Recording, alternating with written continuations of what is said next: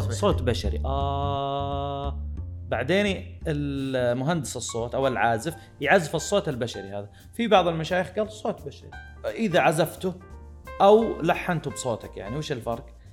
فقال قال إنه آه، حلال. ال- ترى على فكرة كل ما يخطر على بالك من القنوات المحافظة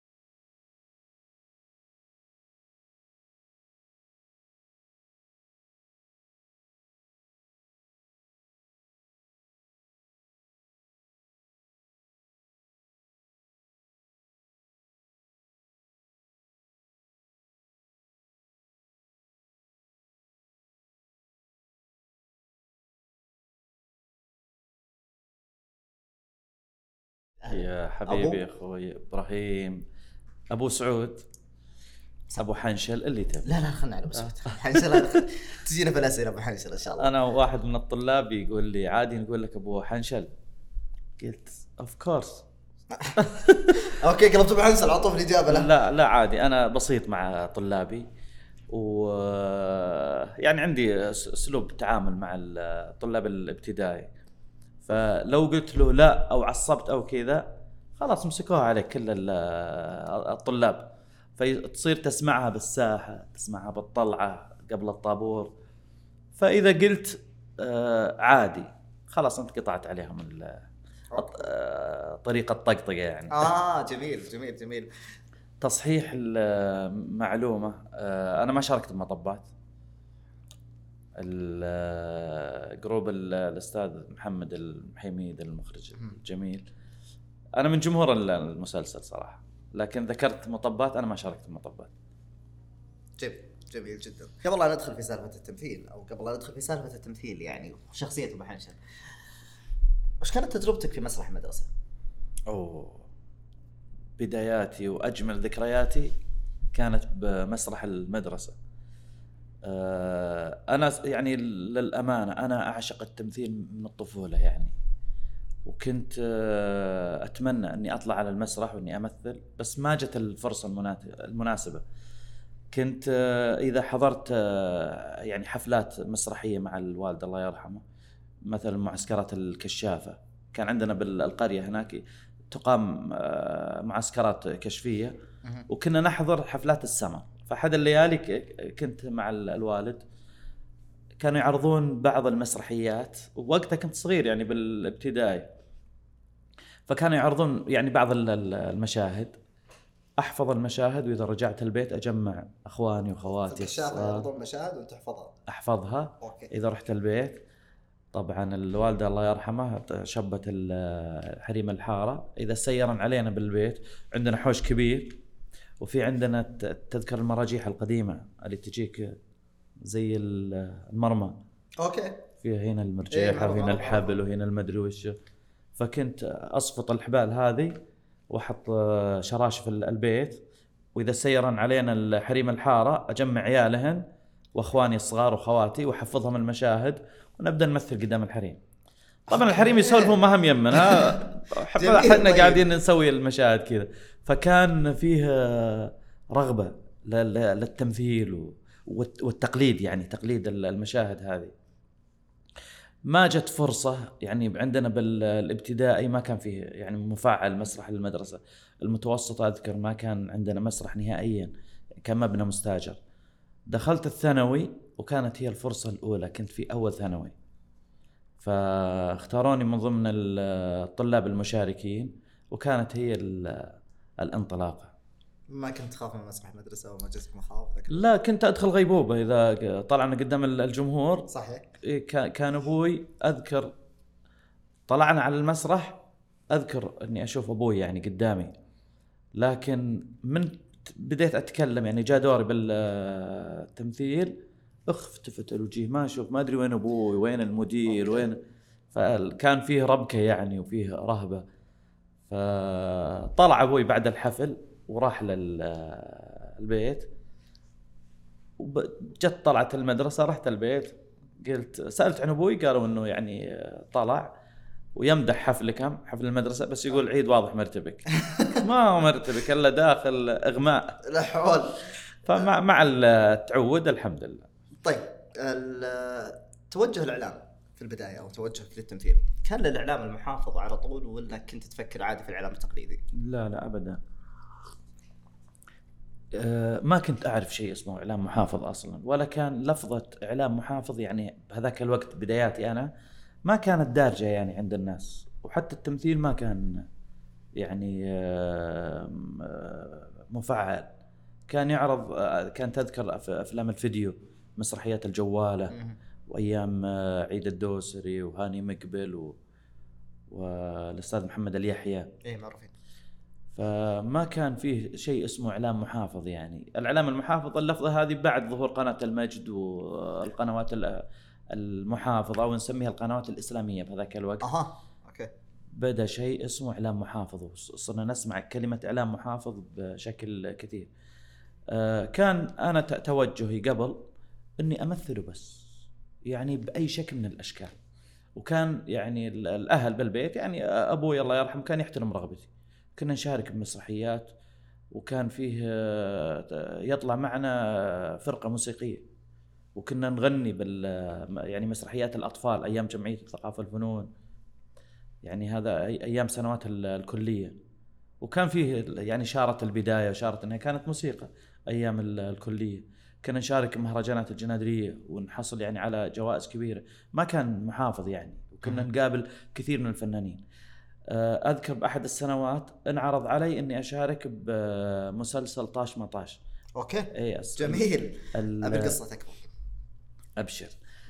آه، مهرجان الجنادرية أو على هامش مهرجان الجنادرية فيه آه، شيء اسمه مهرجان المسرح.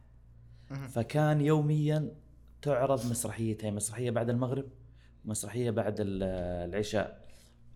مناطق. يعني كل منطقة لها وقت. وكنا نحضر المسرحيتين. وكنت يعني أضحي بدراستي وأغيب عن الكلية كلها علشان أحضر المسرحيات ما أفوت. فكنا نقابل جميع الممثلين اللي تشوفهم بالتلفزيون. جميل. وعندي صور مع جميع الممثلين. فعندي إرشيف آه، صور.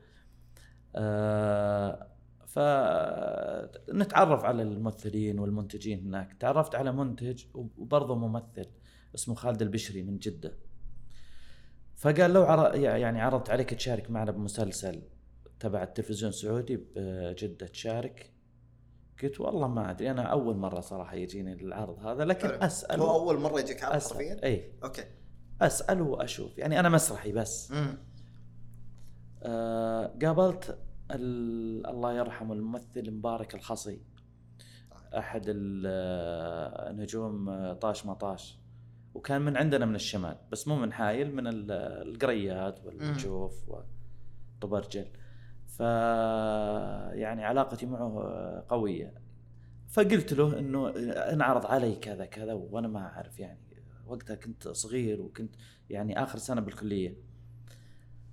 قال لا تفوت أي فرصة. إذا تبي تطلع لا تطمح لشيء كبير عادي. لو ما يطلع الا اسمك وجهك ما يطلع. بس أهم شيء إنه. تكون متواجد يعني بالعمل.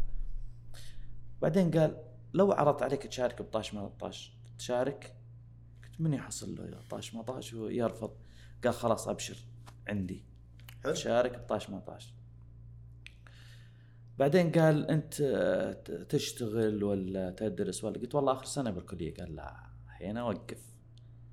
مستقبلك أهم. إذا خلصت دراسه الكلية كلمني وأبشر. لكن قبل تخلص الكلية أنا ما أقدر يعني أوقف وأخرب عليك يعني مستقبلك الدراسي. جميل. حلو. فتوقفت. آه، الفصل الدراسي الثاني آه، يعني اتفقنا أنا وحامد الضبعان كان هو اللقاء اللي بعده انطلاق حورنيات أنا أعرف حامد من قبل يعني. حامد ضبعان متى تعرف؟ معليش. تعرفت عليه بأول سنوات الكلية. أنا أسمع عن حامد الضبعان يعني من أيام الطفولة. حامد نزل له شريط قرآن. فكنت أروح للتسجيلات أشري آه، اشرطه قرآن والأناشيد القديمة كانت تذكر بقرآني وصمتا أي معروف معروف. فكنت أروح أشتري الأشرطة هذه وأشتري برضه أشرطة القرآن. فكانوا يشغلون شريط صوت آه، طفل. فكانوا يقولون هذا حامد الضبعان حامد الضبعان. أنا وقتها يمكن كنت سادس الظاهر أو خامس ابتدائي. أه كبرت شوي دخلت المتوسط قابلت حامد الضبعان. حامد طبعا بنفس الحي بس هو بحارة وأنا بحارة. أوكي. فالتقينا بفريق أه كرة قدم فريق الحارة اسمه فريق الهداية. طبعا كلهم سرابيت.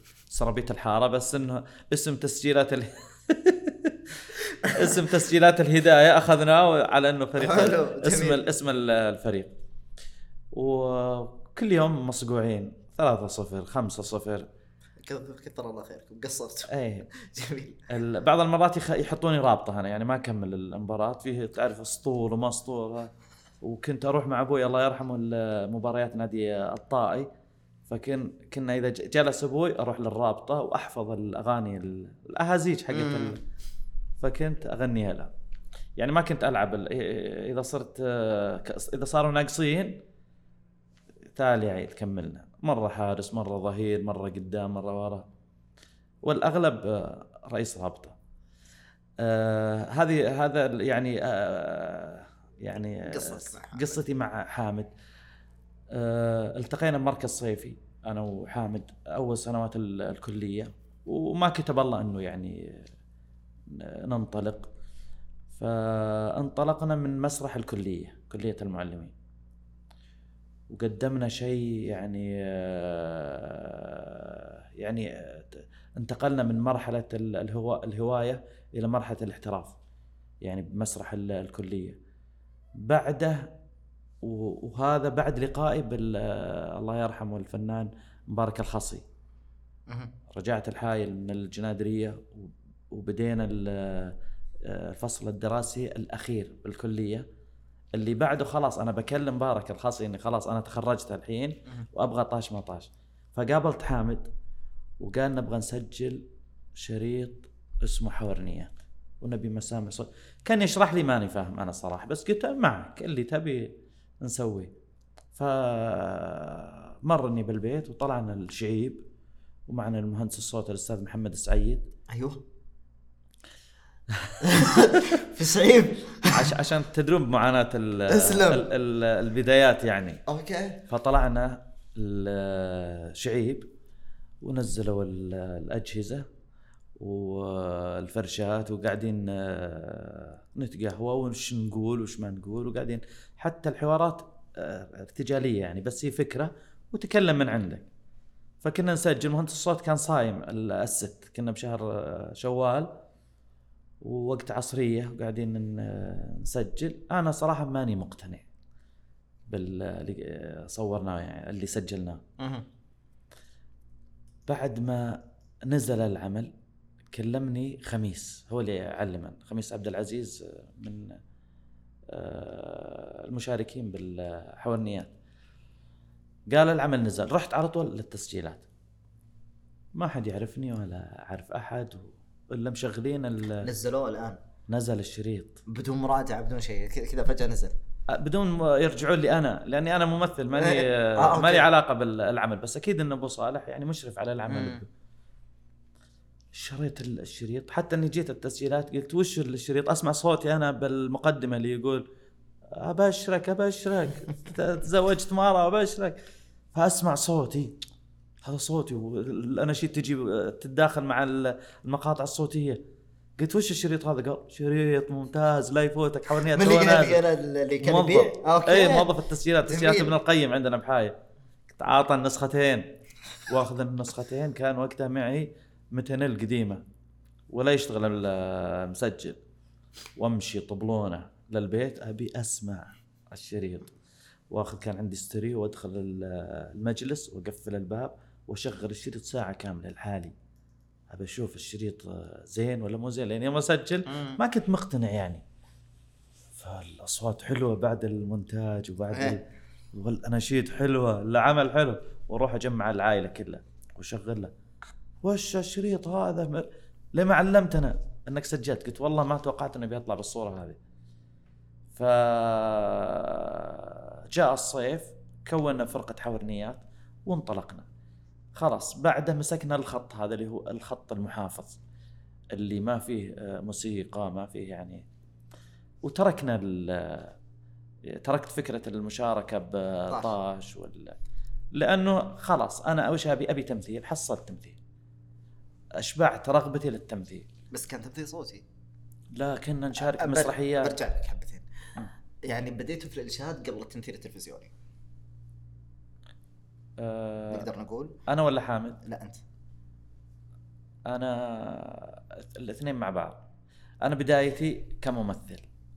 ممثل مسامع صوتية ومسرح لأن عندنا فرقة حورنيات نشارك على مستوى المملكة والخليج. بالمهرجانات ما نوقف. ما شاء الله أهلنا ما. نشوفها. فكنا نجلس شهر كامل بقافلة الخير بالمنطقة الشرقية. مهم. كنا نشارك مهرجانات الهدى مهرجانات الرياض كل مكان نروح. له. فكنا ما نجلس. خلاص المسرح تمثيل ليليا نمارسه آه لكن فكرة الت- آه، التمثيل التلفزيوني هذه جت بعد. فأنا كنت مشارك بحورنيات مسامع صوتية. وكنا نشارك بالمسرحيات. اللي كانت ما قبل الكليب أو ما قبل ال- الأناشيد. اي إيه. هذه اللي كنت أشارك فيها. كان فيها متعة. إلى الآن ما جت فكرة إني أصير منشد وإني أنزل أعمال لي. كنت أشارك مع حامد بالكورال. إذا طلع حامد على المسرح ينشد كنت أطلع معه كورال. فبعده جت فكرة إنه يعني صوتك مناسب إنك تطلع يعني إصدارات. خاصة لك. و أعتقد يعني وهق عن حامد الله يعطيه العافية. بس آه لا إله إلا الله. قبل لا نجي للسؤال اللي بعده فرقه حورنيات آه أول ما تأسست حامد وعيد سعود أسماء. إيه. من كان المؤسس من كان المؤسس حامد. المؤسس هو رئيس حامد. الفرقة. حلو. فالأعضاء اللي معه آه، عيد سعود آه، خميس عبد العزيز ماجد الضبعان. منصور الضبعان الشاعر منصور آه، شاعر وصحفي. كاتب برضه ممثل يعني كان يمثل معنا هذه أبرز ال- الأسماء اللي شاركت بالسنوات الأولى الم- الموسم الثاني لا دعمنا الفريق بأسماء جديدة مثل الاخ ياسر حبيب أخو بطحة. آه. آه، برضه يوسف سعدون. أبو مشفوع. أبو مشفوح يعني آه، ك- كان فيه آه، أسماء وأسماء يعني آه، شاركت بمسلسل شقتكو. الأول وشقتكو الجزء الثاني. طلع 2004 صح؟ أو 2005 شوف بالهجري آه صورناه عام 26 أوكي لا متاخر جميل. 26 يعني تقريبا 2007 2006 تقريبا. آه، تقريبا. آه هذا شقته الكل الأول. صورناه لكن صارت آه ظروف ما نزل لأنه كنا مصورينه لصالح قناة المجد. أها بعدين تغيرت الفكرة أوكي. ونزل آه توقعت نتائج فارقة. هو ال- المنتج المنفذ مؤسسة دعائي. الأستاذ محمد اليحيى.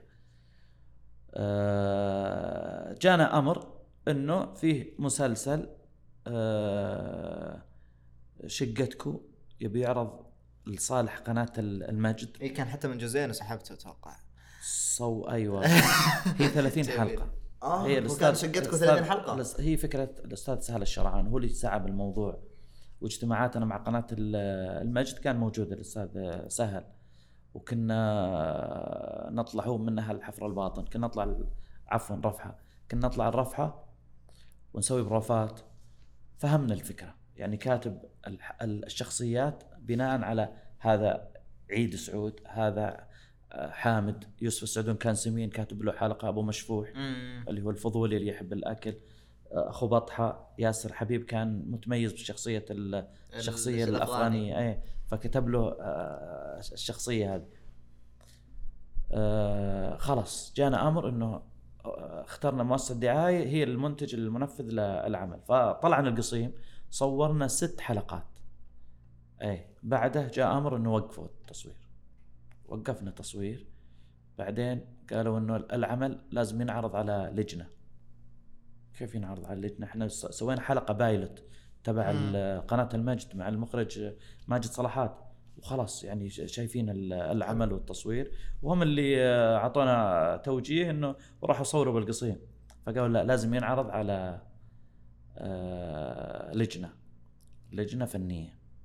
كنا ينعرض. بعدين جانا خبر إنه انرفض ال- العمل من اللجنة الفنية.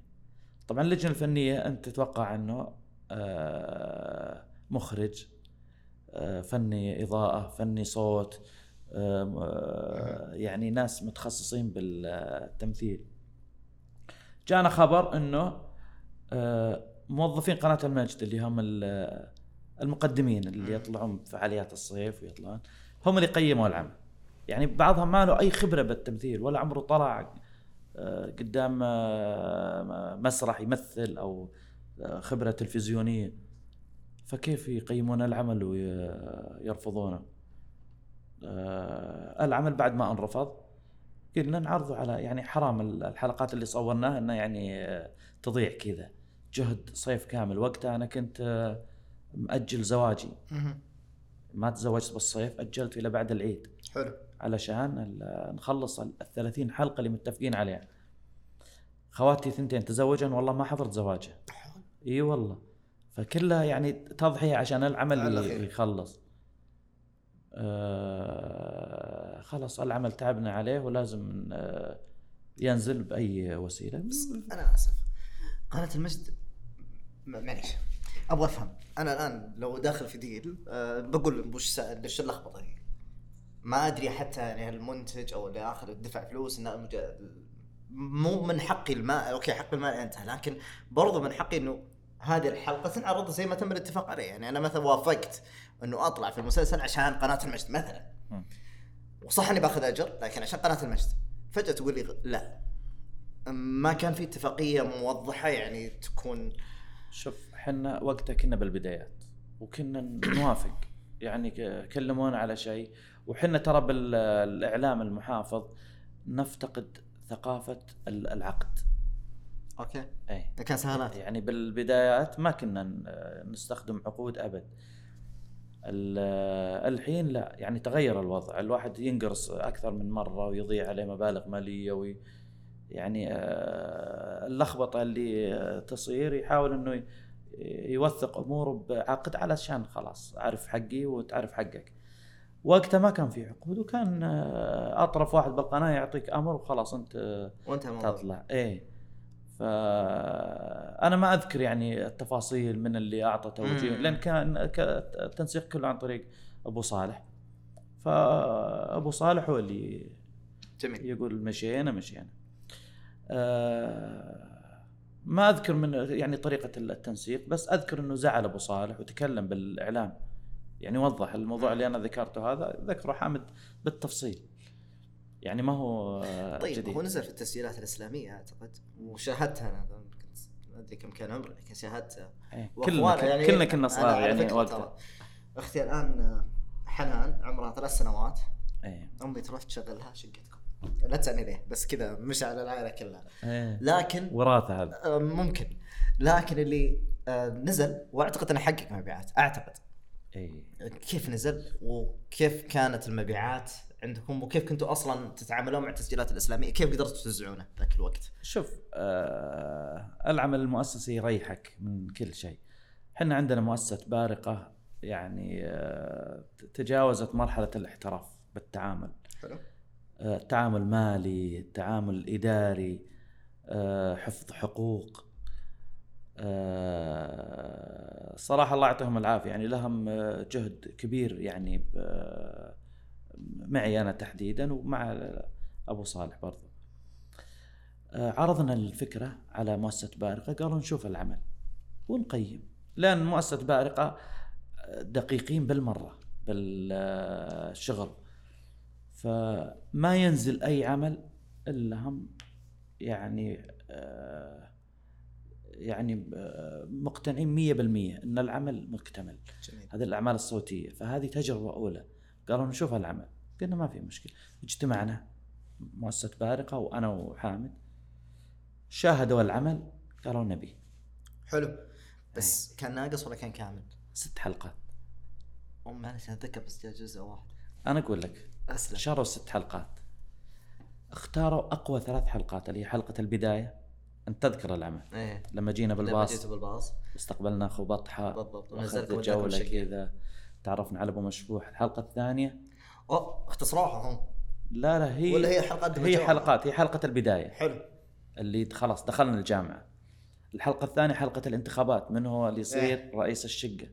الحلقة الثانية بعد ما تأخرت المكافآت ورحنا توظفنا بمط- بمطعم مطعم. الشاورما.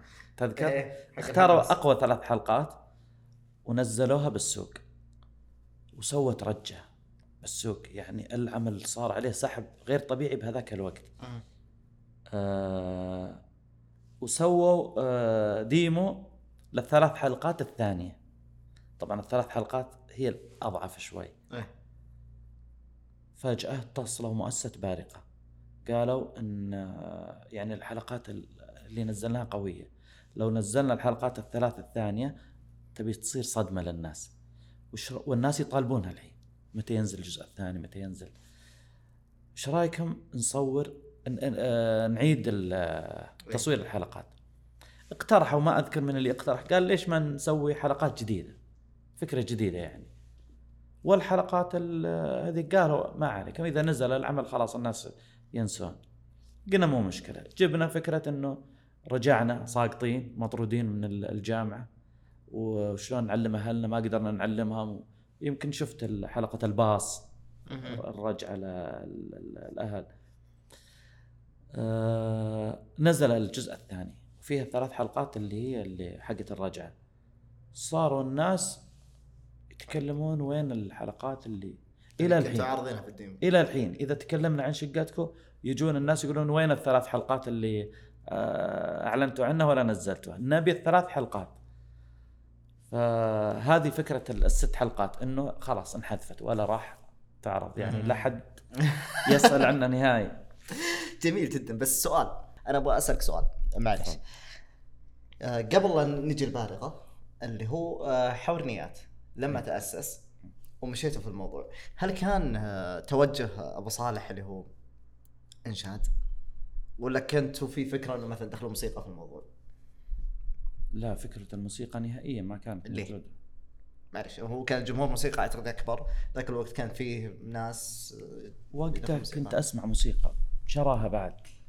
يعني كنت آه، أسمع بس رغبة أبو صالح إنه عمل آه،. محافظ. وكنا كانوا يقولون الناس عمل إسلامي عمل إسلامي. هو مو إسلامي يعني. يعني الأعمال الإسلامية اللي تتكلم عن شيء يخص الإسلام. بس إن هذا عمل شعبي بدون موسيقى يعني محافظ يسمع ال- اللي يسمع أغاني واللي ما يسمع أغاني فاللي أعرف أنا يعني إن أبو صالح هذاك الوقت ما عنده فكرة حلو.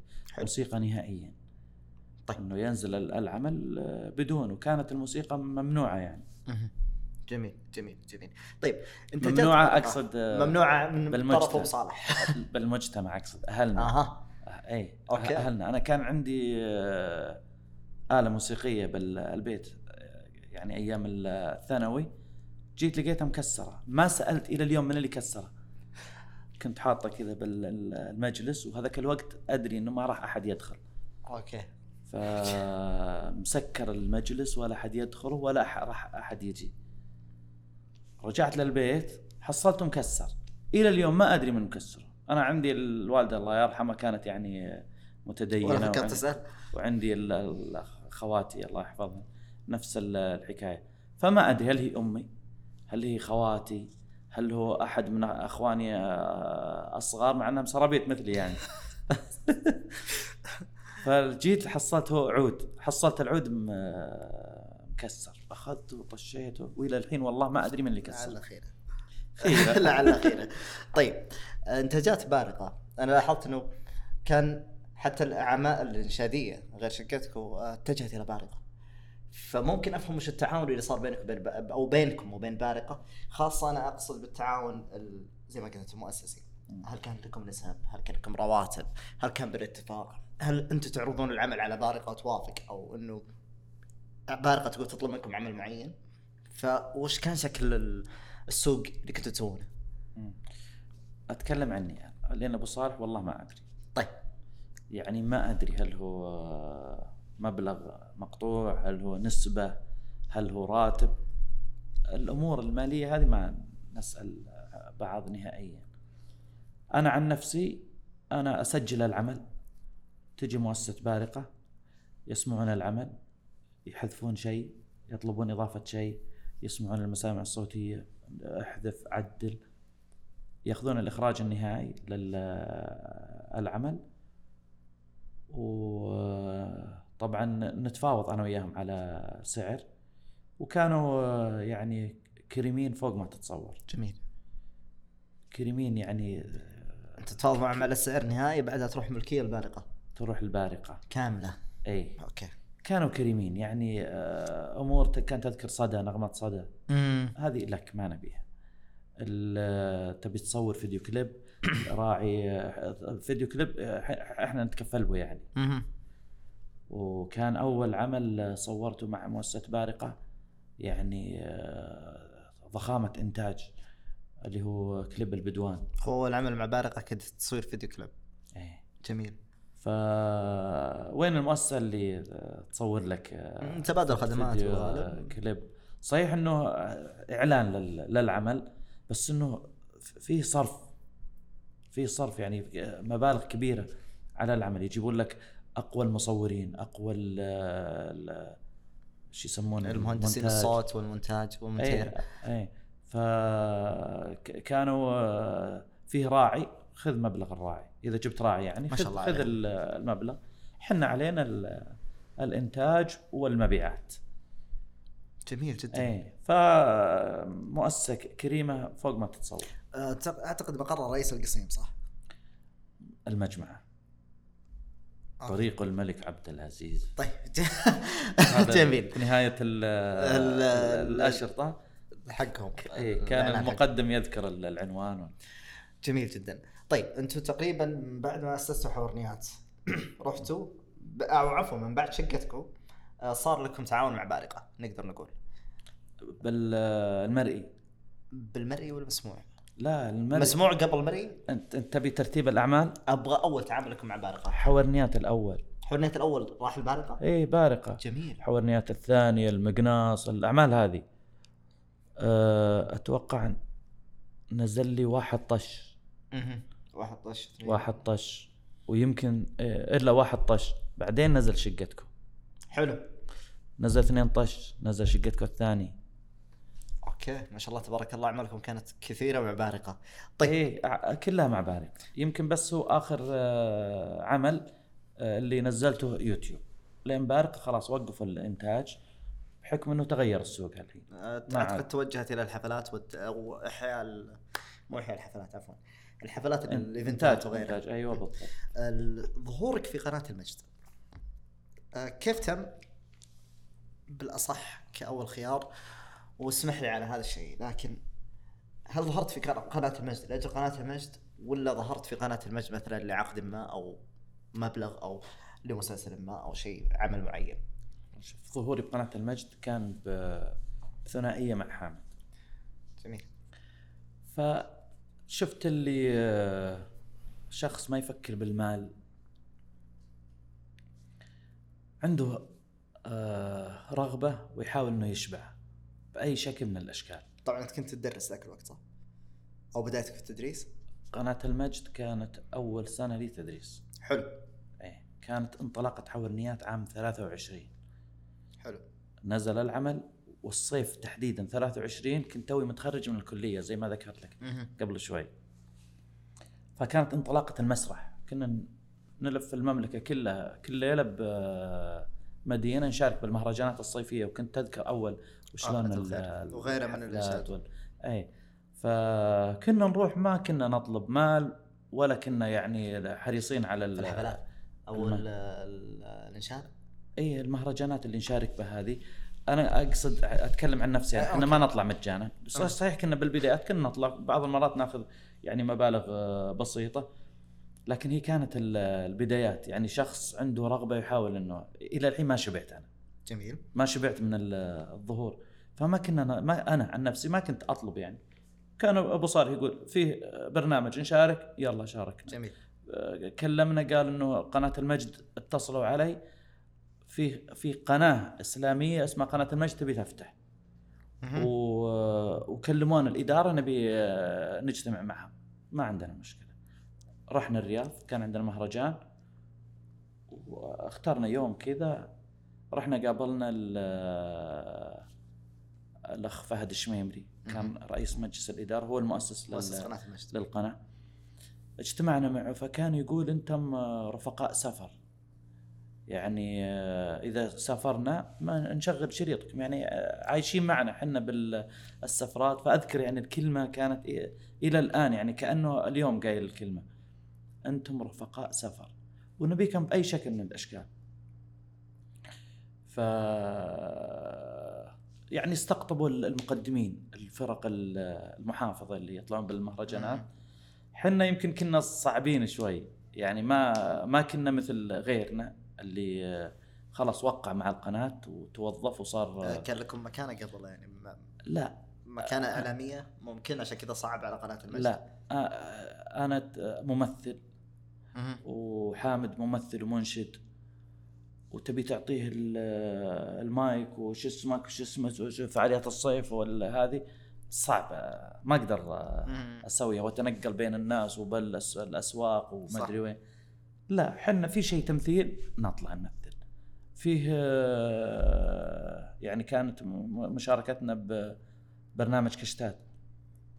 كانوا آه، كلفوا برضه مؤسسة دعائي آه، جونا بحايل وصورنا. أغلب الكشتة كانت كلها تمثيل. كلها برنامج كشتات؟ كشتات. تذكر okay. برنامج اي كشتات؟ ذكره ك- إيه. تمثيل؟ كان أشوف إنه كان برنامج واقع لكن كشتات. أيوه أيوه. إحنا هذا واقعنا. يعني إذا طلعنا للبر بدون تصوير بدون شيء. وقبل تطلع أصلا جوالات ال- الكاميرا كنا نستهبل كثير وكنا. يعني فحنا عايشين حياتنا. آه اللهم قالوا نبي آه نرسل لكم آه مؤسسة دعائي يصورون لكم كشتات ويكند كذا. رحنا خذينا الذبيحة والخيمة كأنها طلعة عادية بس الله ما فيها تصوير. حلو. آه، طبعا قصصوا كل ال كل ال الاستهبال اللي. صورناه والاستهبال وهذا بحكم إنه يعني هذا تمثيل يعني. حلو. أنتم قاعدين آه، تمثلون. مع إنه ما ما كان تمثيل يعني هذا واقعنا يعني. آه، ما أذكر وش كان ال... اللي يا طويل العمر هو ظهورك في قناة المجد بدايتك من قناة المجد. إيه. فتشعبنا لكن كان تشعب جميل الصراحة. الله لكن هذه كانت التجربة الأولى من خلال أبو صالح لما إيه، دخلت أنت انت. تقول أنا قلت لك إنه إحنا صعبين شوي. ما ك- ما كنا يعني راغبين إنه خلاص ننضم ل لل... للمجال هذا. إحنا عندكم شيء فيه إنشاد نجي فيه تمثيل. تمثيل نجي. وهذا اللي صار. كلمونا ببرنامج بواري. جينا شاركنا. المشاهد. التمثيلية الأخبار القايلة كانت تذكر كان كلها تمثيل. طيب بخصوص بواري. بواري كان من أجمل البرامج المجد اللي ممكن تكون اكبرها ذاك الوقت أو عفوا نسميه مدي برنامج أو نسميه مسلسل لكن كان شيء جميل جدا. تقريبا كان جزء من بواري كبير مؤس... نقدر نقول كاتبين أو معدين أو ممثلين حامد وعيد السعود حامد الضبعان وعيد السعود بعد تقديمكم 70 حلقة. أوكي؟ هل كان من يعني 70 حلقة؟ جدا طويلة أنا أشوف وكان على مواسم. هل كان من إكما... آه، منكم تقدرون تكملون أو كان في رغبة في إكمال موسم ثالث؟ لا. ليه؟ الموسم الأول إحنا صورناه وقفلنا خلاص صورنا 35 حلقة متخيل آه رمضان كامل إلى خامس العيد والناس تصورون تتابع في رمضان هو مو لايف آه لا لا أنا فاهم بس أنتم قاعد تصورون في رمضان ولا قبل رمضان؟ إحنا صورنا قبل رمضان. حلو. يمكن 25 حلقة. ما أدري اي كم. جميل جميل. بعدين اتصلوا علينا قالوا تعالوا إحنا مددنا إلى 35 حلقة. فجينا نصور برمضان جينا صورنا الحلقات الباقية. طبعا التصوير ما ياخذ وقت يمكن يوم أو يومين صورنا. ما شاء الله صورت بس- حلقات يومين إيه، بس نغير الخلاقين افسخ الحلقة الأولى والبس الحلقة الثانية. هذا شماغ هذا ثوب هذا كرفته هذا بدلة. جميل. فما ما كان كان ايامها أيام المنتديات. كنا نتابع يعني كانت هي ال social media. المنتدى وتحديدا منتدى المعالي. فواحدة من التعليقات آه، عن البواري يقولون إنه جدتي تقول امتلى الاستوديو خلاقين. وفعلا فعلا يعني متخيل الملابس ما تتكرر. آه okay. 35 okay، حلقة okay. نوع بس. هنا جبل من الملابس بس تعال البس كرفتة على شماغ على عقال أسود على عقال أحمر. كيف كان ال feedback عليكم؟ أو كيف كانت ردة فعل الجمهور تجاه بواري؟ الحمد طبعا عيد سعود؟ الحمد لله الحمد لله. آه، أنا طبعا شاركنا إحنا أنا وحامد بعض المسامع بعض المشاهد التمثيلية لأنه هو فكرته كل يوم يعالجون مشكلة. مثلا اليوم البخل بكرة غلاء الأسعار اللي بعده المهور اللي بعده طلعات ألبر زي كذا. فكان كل يوم مشهد تمثيلي عن البخل مثلا. أخبار القايلة عن البخل. آه، مونولوج يكون كل عن ال- ال- ال- إيه. ال- طبعا ما كنا لحالنا. انت قبل شوي قلت حامد وعيد كان فيه group قناة المجد إي كامل كامل. كامل لكن كانوا كانوا يشاركون. فشاركنا ببعض. بعض ال- المشاهد التمثيلية بعض المونولوجات كان حامد يشارك فيها. أخبار القايلة لا كانت فقرة رسمية لي أنا وحامد. إي معروف وكانت هذه قوة يعني ال- الفقرة إنه ثنائي ثابت زي فقرة آه، إقبال. الاخ كان هليل. البلوي. إيه الظاهر كان يربط بين ال- المشاهد بين الفقرات. إيه اللي كان هو كان مقدم فكان. مميز. إيه. كانت فقرة مميز لأنه ثابت له لحاله يعني. ففقرة أخبار القائله يعني قوتها كانت إنه ثنائي ثابت بيني أنا وحامد. صورنا 35 حلقة خلاص. الناس ملت. ملت؟ أنا تعتقد وجهة نظري إنه لو صورنا زيادة خلاص الناس راح تمل. أكثر من كذا لا. فكلمونا الموسم الثاني. رفضنا نشارك. عشان الناس ملت. علشان الناس ما تمل. 35 حلقة المواضيع انتهت. يعني طاش ما طاش. كانوا يصورون الأخبار 19 كنتوا تعدونها صح؟ اي آه، كنتوا تعدونها اي حلو اسلم. فأصروا إنه لازم نشارك. إحنا أصرينا إنه لازم نجدد. الفقرة الموسم الثاني لازم نجدد. فقالوا اللي تبون. جابوا لنا استوديو أخبار. يعني أول كنا جالسين جنب بعض أنا. وحامد. حطوكم جهتين كاننا بمطعم ننتظر الطلب. زين. الحين لا حطوا لنا طاوله نشرة الأخبار واثنين مقدمين وكل واحد له كاميرا وفي كاميرا كاملة. آه، كان فيه مراسلين. كان في فقرة ال- النشرة ال- الجوية مع خرفوش. كان تذكر. وكان فيه مراسلين برضه فطلعنا من الاستوديو آه، شوي طورنا الفقرة. وكانت يعني قوية. تخيل 35 حلقة 35 حلقة 70 حلقة. خلاص. خلاص.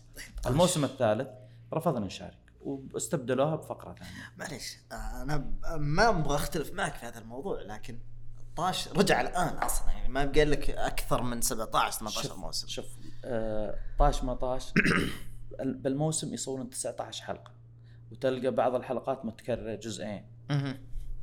آه، سنوات بعدين خلاص انتهت المواضيع صح عندها. صح. أنا معك. راحوا اتجهوا اتجاه ثاني. لكن ما تحس انكم استعجلتوا؟ يعني كان قرار منكم.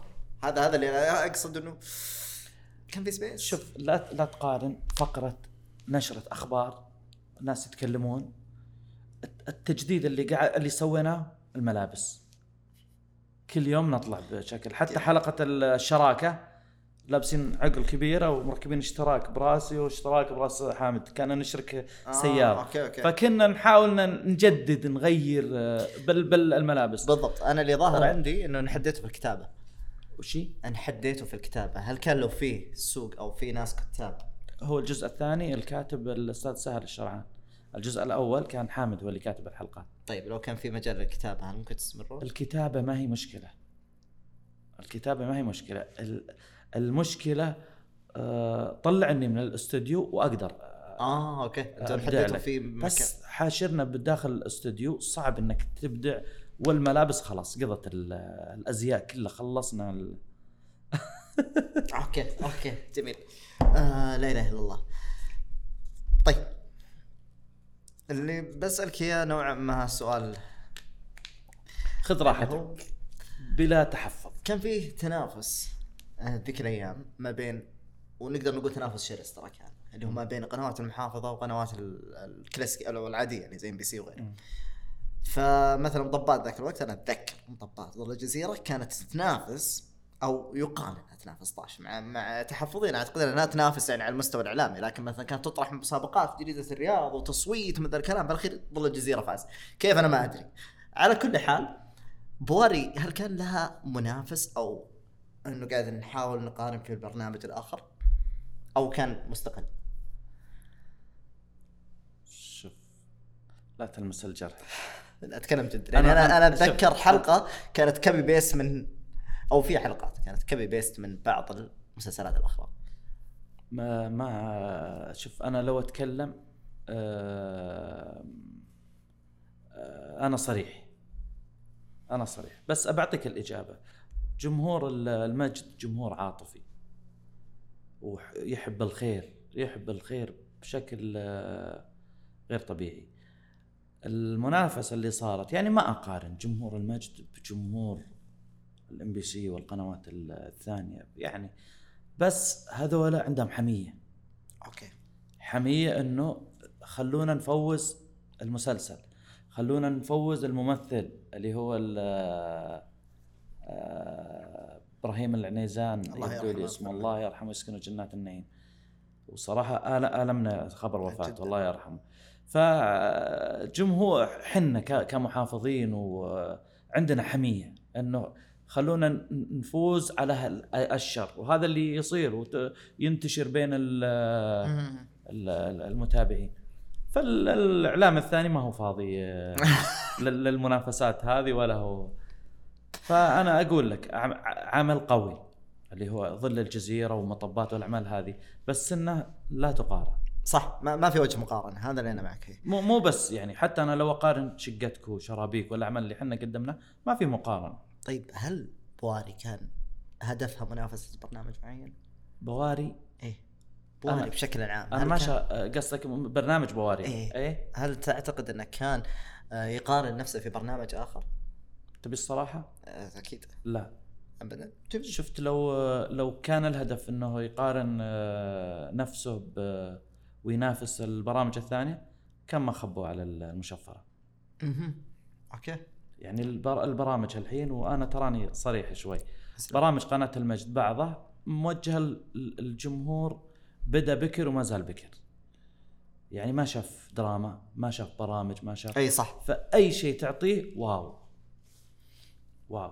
بعض المرات يكذب على نفسه إنه هذا wow. هو برنامج عادي. يعني أقل أقل من عادي. مسلسل أقل من عادي. ملينا من آه، وجيه هي نفسها تتكرر بس اسم الممثل يختلف. اليوم اسمه محمد بكرة عبد اللطيف بعده إبراهيم اللي بعده عيد. هو نفس الوجه. صح. حتى بعد ما يكلف على نفسه ويغير ال- character آه، ال character. هو نفس ال- ال character. مرة آه، أب مرة آه، أخ. ضابط مرة محامي مرة مجرم بخصوص ال character أهلا ابو حنشل شخصية ابو حنشل وش قصتها؟ معليش ممكن أن سالت كثير لكن وش قصة شخصية ابو حنشل؟ شوف أنا آه، تكلمت عنها كثير منين ظهرت الشخصية.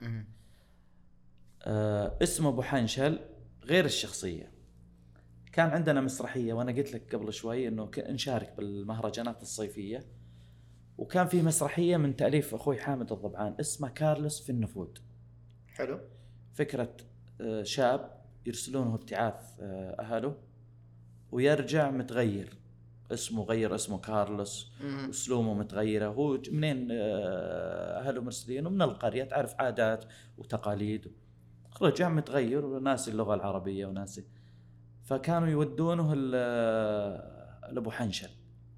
أبو حنشل بالقرية اللي ورانا يدربه يعطيه كورس ويرجعه. أوكي. يعلمه شلون يصلح القهوة وشلون يذبح الذبيحة ومن الكلام هذا. طبعا نهاية المسرحية يطلع أبو حنشل مغير اسمه ما أدري سميث أو ما أدري. طلع الولد هذا آه،. مخربه. الموسم الأول يعني السنة الأولى اللي ظهرت بها المسرحية كنت أقدمها بشخصية زي ما تقول شيبانها الحايل حلو أبو ضاري أبو ضاري بالضبط. فكانت عادية يعني نوعا ما عادية. السنة الثانية كنا نجهز المهرجان بعنيزة. وكان عندنا استراحة والاستراحة بحي على طريق اللي هو طريق جبة كان تعرف طريق جبة. أنت ترى لك شراكة بحايل وتعرف ال... ففي محطة خلف المحطة ال... الاستراحة. كنا آه، متواجدين بالاستراحة هذه. رحت بجيب فطور الصبح من المحطة وأرجع. وأثناء ما أنا أتقضى بالسوبر ماركت دخلت شخصية كوميدية. تشوف الشكل بس تضحك. okay. شايب طويل كذا ومنحني وما هو لابس عقال وكان مسوي شماغ كذا. وما كان في سنون وكان السلام عليك خير. أنا صراحة شفته ضحكت كذا. فكل ما تكلم سأل عن شيء أنا أضحك. أوكي. أضحك. حبيت ال- شكله كذا وشخصيته. آه فكان يتكلم كلام مشفر مضحك. الفنان محمد العلي الله يرحمه قابلناه وحضر مسرحية لنا أيام الجنادرية وبعد ما خلصنا اجتمع ممثلين حايل. وكان يعني يتكلم عن لهجة أهل حايل هو طبعا أصله من حايل فكان. يقول لهجة حايل فيها روح نكتة. جميل. فالواحد يتكلم بطبيعته أنت تضحك على يعني لهجته فيها طرفه يعني صح. بعض المصطلحات. فالشايب هذا نفس ال- الحكاية كان يتكلم كلام فيه طرفه يعني وعصب على العامل وما أدري كيف وطلع. أنا لا شعوريا ضحكت ضحك بالبقالة. فأخذت الأغراض وأنا بالطريق قاعد أقلد كلامه وأسوي okay okay okay. طلعت تاثير دخلت على. العيال كذا وأسوي الحركات هذه ماتوا من الضحك. قلت والله لقيت لي شايب كذا آه طبعا إحنا بداياتنا بالمسرح أيام الثانوي. آه يعني تربينا بالمسرح على يد مخرج أكاديمي مصري الله يذكره بالخير اسمه كمال دسوقي. كان يعطينا يعني قواعد ذهبية بالمسرح وبالتمثيل. فكان يقول الفرق بين الإنسان العادي والإنسان الفنان إن الإنسان الفنان يستفيد من مواقف الحياة. أوكي. يشوف شخصية يحتاجها بيوم من الأيام. شخصية مدمن مثلا مخدرات. إذا طلب منه المخرج إنه يطبق شخصية مدمن مخدرات يتذكر الشخصية اللي هو شافها. شاف شخصية مثلا آه، عامل شخصية شايب شخصية واحد مثلا هلفوت أو كذا. فأنا حبيت الشخصية هذه. فصرت أردد الشخصية هذه وحنا نفطر وأتكلم وأجيب مصطلحات حايلية ويضحكون العيال خاصة حامد. جاء العصر ركبنا وعندنا مهرجان بالليل بعنيزة. وتعرف حايل قريبة من ال- القصيم. وبالطريق كنت آه، آه، أتكلم لهم كذا بالسيارة ونضحك. حلو. قال حامد ليش ما تطلع الليلة بالمسرحية؟ أبو حنشل. ها؟ كذا على طول؟ إيه. الحين أنتم رايحين المسرحية؟ رايحين المسرحية. حافظين المسرحية إحنا. حلو. لأن العام الماضي قدمناها بمناطق بس ما قدمناها يعني بعنيزة. فالمسرحية جديدة عليهم يعني. قال ليش ما تقدم شخصية أبو حنشل بنفس الكاركتر هذا؟ قلت لا. أطلع قدام الجمهور كذا. والله خير. قال لي عادي. قلت لا صعبة. قال ما هي صعبة ولا شيء. شوف حنا انبسطنا عليه. قلت أنتم من اخوياي يعني واكيد انكم تبون تضحكون بس الجمهور والله يطلعون. تكفى تكفى. أفكر. استخرت الله وقلت تجربة. يمكن تمشي يمكن ما تمشي. قدمت المسرحية. أخويانا اللي داخل المسرحية ما قدروا يمسكون أنفسهم من الضحك. فكانوا ال- الناس يضحكون أخويانا يضحكون. ممتاز. فكانت يعني لاقت يعني قبول. ولله الحمد. صاروا أخويانا بدل ما اسم المسرحية كارلوس بن نفود صاروا يسمونها مسرحية أبو حنشل. مسرحية أبو حنشل. إذا جينا نقدمها بمكان ثاني وش رايكم نجيب مسرحية أبو حنشل؟ ما اسمها مسرحيه مسرحيه لكن مسرحية أبو صار طغت على أوكي صار اسمها مسرحية أبو حنشل. أيوه هذه. طيب ما تحس إنك تعلقت في الشخصيه؟ والله يا أخي آه، آه، شخصية أسطورية. أنا أتفق لكن آه ما حسيت إنها منعتك من اقتناء شخصيات أخرى أنا عندي. شخصيات ثانية وقدمت يعني أكثر من شخصية آه، زي سنقل في زد رصيدك مثلا سنقل اسمه؟ صنقل صنقل أوكي أي. أنا آسف صنقل بعد برضو شخصية واحد مدمن بس إنه يعني آه، عنده جانب خير يعني و... إنك شايف ها؟ بس- ال- آه، يعني زد رصيدك الحمد لله فتلت عضلاتي بالمسرح مثلت يعني قدمت شخصية أبو حنشل بأكثر من آه، مشهد. قدمت شخصية آه، ثجاج. آه، قدمت وعلى فكرة شخصية ثجاج هي شخصية أبو حنشل المواسم الأولى. الأو- ال- الأولى، اللي أي. ما هي. بالضبط. قدمت شخصية صنقل. وبرضو يعني شخصيات ثانية. عندي شخصية زغلول أخو فتحية. كان تابعت ال- آه، أخبار القايلة الموسم الثاني. كان في مراسلين. كان مراسلنا آه، زغلول أخو فتحية. بس كان رابط بينها إنه كلهم شماليين ولا أنا اتوهم؟ شوف آه، لهجة حايل اللهجة العادية. ما أنت قاعد تطلع من لهجة؟ لا. مثلا عندنا نسيت اسمه.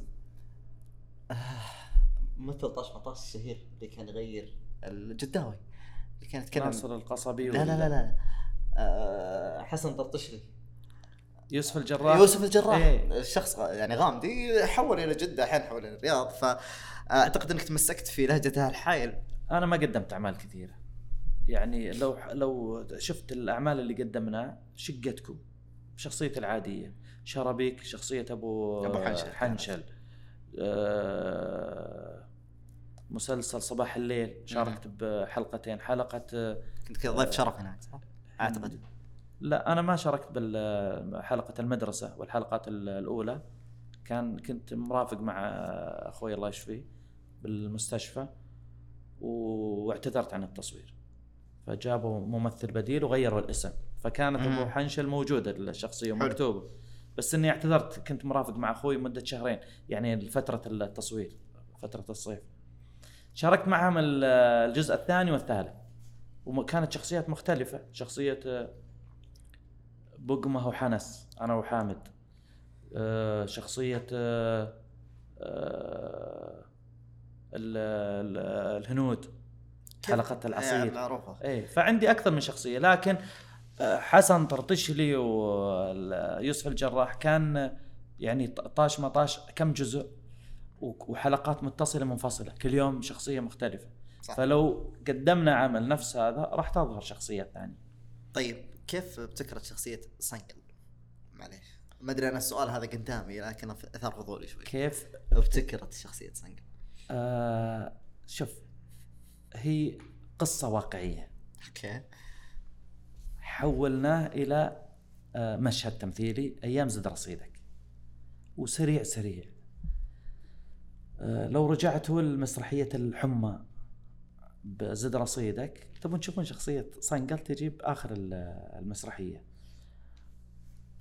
آه، المشهد تطلب إنه وجود شخص عاهة غير مقبول للزواج. أوكي. حلو؟ فأنا شفت قدامي شخصية آه، مجنون. لا يمكن ما أتقن شخصية المجنون مية بالمية. آه كبير سن بالمرة ما راح أتقنه مرة. شخصية سكران يجي فيها طقطقة أكثر. يعني مقبول. وأنا يعني أقابل بالمجتمع سكارى واجد. يعني في حي هنا بالرياض. okay. رحنا أفطرنا يوم أحد الأيام. كان عندنا مهرجان بالليل وسهرنا. من بكرة واحد ودانا ال- الحي هذا نفسه نبي نفطر. فشفنا نماذج كثيرة يمكن تعرف أنت okay okay. فشفنا نماذج كثيرة يعني آه، بس أجلس خمس دقائق أتفرج خلاص أنا أخذت character أخذت. ال character فكانت شخصية آه، صنقل إنه واحد أنا بس بعطيك فكرة المشهد على السريع. إنه واحد يروح العائلة يخاطب منهم ويرفضونه بحكم إنك مع إنه يعني شخص كويس عاقل وموظف وراتبه كويس يعني. بس إنهم يرفضونه إنه راتبه يعني مو كبير فما تصلح البنت توكل على الله يقابل شخص حكيم ويقول له وش فيك حزين؟ يقول والله أنا خطبت واحدة وأبية ومدحوها لي يعني إنها كويسة. قال يقول المثل اضربوا بالموت يرضى بالحمى. قالوا شلون؟ قال دور لك واحد ما حد يبيه عندكم وأرسله لهم خليه يخطب. قال direct هم راح يرفضونه. okay إيه فهم يشوفون بنتهم يعني ما راح يجيها إلا هذا. أنت ارجع مرة ثانية. أها. وأخطب. خلاص. إذا هم يشوفونك الحمى راح يرضون فيك لأنهم شافوا الموت. موت هذا ال- المثل. حلو. فعجبته الفكرة. قال من في من في قال ما في إلا صنقل. سكير النكير ما حد يبيه. خلنا نروح أجيب. جاب ولا سكران. قال هذا الوضع اللي أنا أبيه. تشوف العائلة هذه. راح منها. اخطب منهم قال بس ما معي مهر. قال ما موافقين ابن الحلال بس راح اخطب و... و... وان شاء الله خير. راح خطب وافقوا. أوكي. صنقة راح خطب. حب حبوا أبو البنت إيه. كذا أعجب بشخصيته وكذا. فدخل عليهم هذا ال- يا لا لا لا. وش السالفة؟ قال عرس قال عرس عرس. فهذه فكرة الشخصية. أنا اخترت شخصية السكران. وسميتها صنقل. وفي ناس مسميني بالجوال صنقل يعني من أخويانا. okay. أتوقع سعد القحطاني ال- الإعلامي المعروف واحد المشاركين. إذا اتصلت عليه يقول لي هلا صنقل.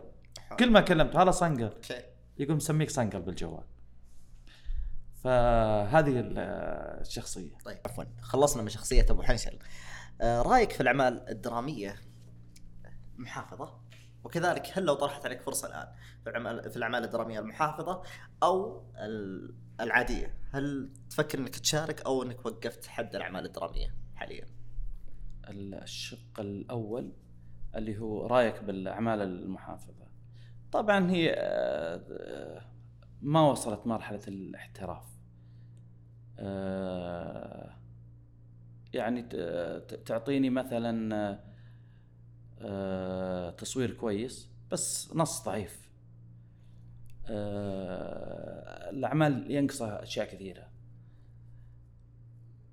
من ال- الجهة اللي يعني الأكثر إنتاج للأعمال الدرامية المحافظة قنوات المجد فقط.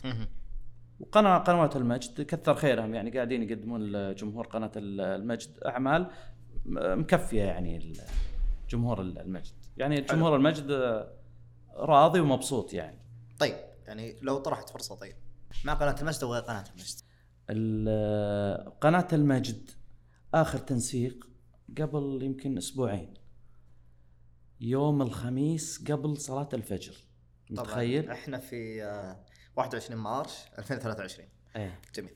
قبل آه، آه، علشان أكون يعني دقيق قبل يمكن أسبوعين تزود تنقص.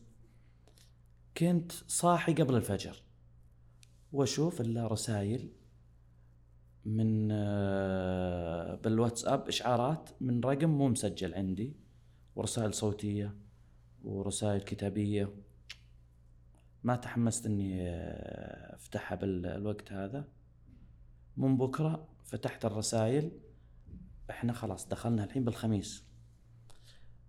وأفتح الصوت واحد مصري.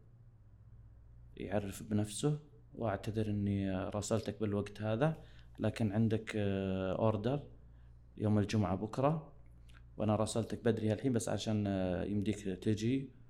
وهذه النصوص علشان آه، تمثل وأنت دورك فلان ويشرح لي ملخص كذا. على للعمل. الواتساب واتساب. يعني شيء آه، يضغط. ما تدري أنت تعطيه بلوك ولا ترسل له سبة كذا؟ okay. ولا طيب ليه- أروح ليش أروح؟ أبلغ عليه ولا؟ يعني مرسل رسائل آه، من ال ولو يقول لي أنا آه، المخرج المنفذ. okay. يعني كذا التنسيق آه، مسلسل آه، لصالح قناة المجد. وبكرة تقول لي طيب فاوضني على ال ال الأمور المالية. يعني هو جاي كأنك موافق أنت. هي كأني موافق. أوكي. ففتحت النص اللي أرسل ارسله لي اللي مكتوب باللهجة المصرية. أيوة. الله ايده أعمل إيه؟ ما أدري كيف. لو أفتح لك الحين الواتساب بقرأ لك ال- الدور. رديت عليه يعني رد مؤدب كذا. آه، ما دريت إلا اتصل علي حامد قال كلمك آه، فلان. قلت لا كلم واحد مصري ويقول أنا المخرج المنفذ وأرسل لي النص. صراحة انضغطت بس إني مسكت نفسي يعني. وردت عليه رد مؤدب ما أذكر وش ال- الرد بالضبط. قال اصبر. راح اتصل على ال- المخرج اللي هو ولا بدون تحديد أسماء علشان ما نسوي. أفضل من اسمه اي راح اتصل عليه بعدين قال لا لا هذا مدير الملابس. آه. هذا مسؤول الملابس بس شلون يقول أنا المخرج ال- المنفذ؟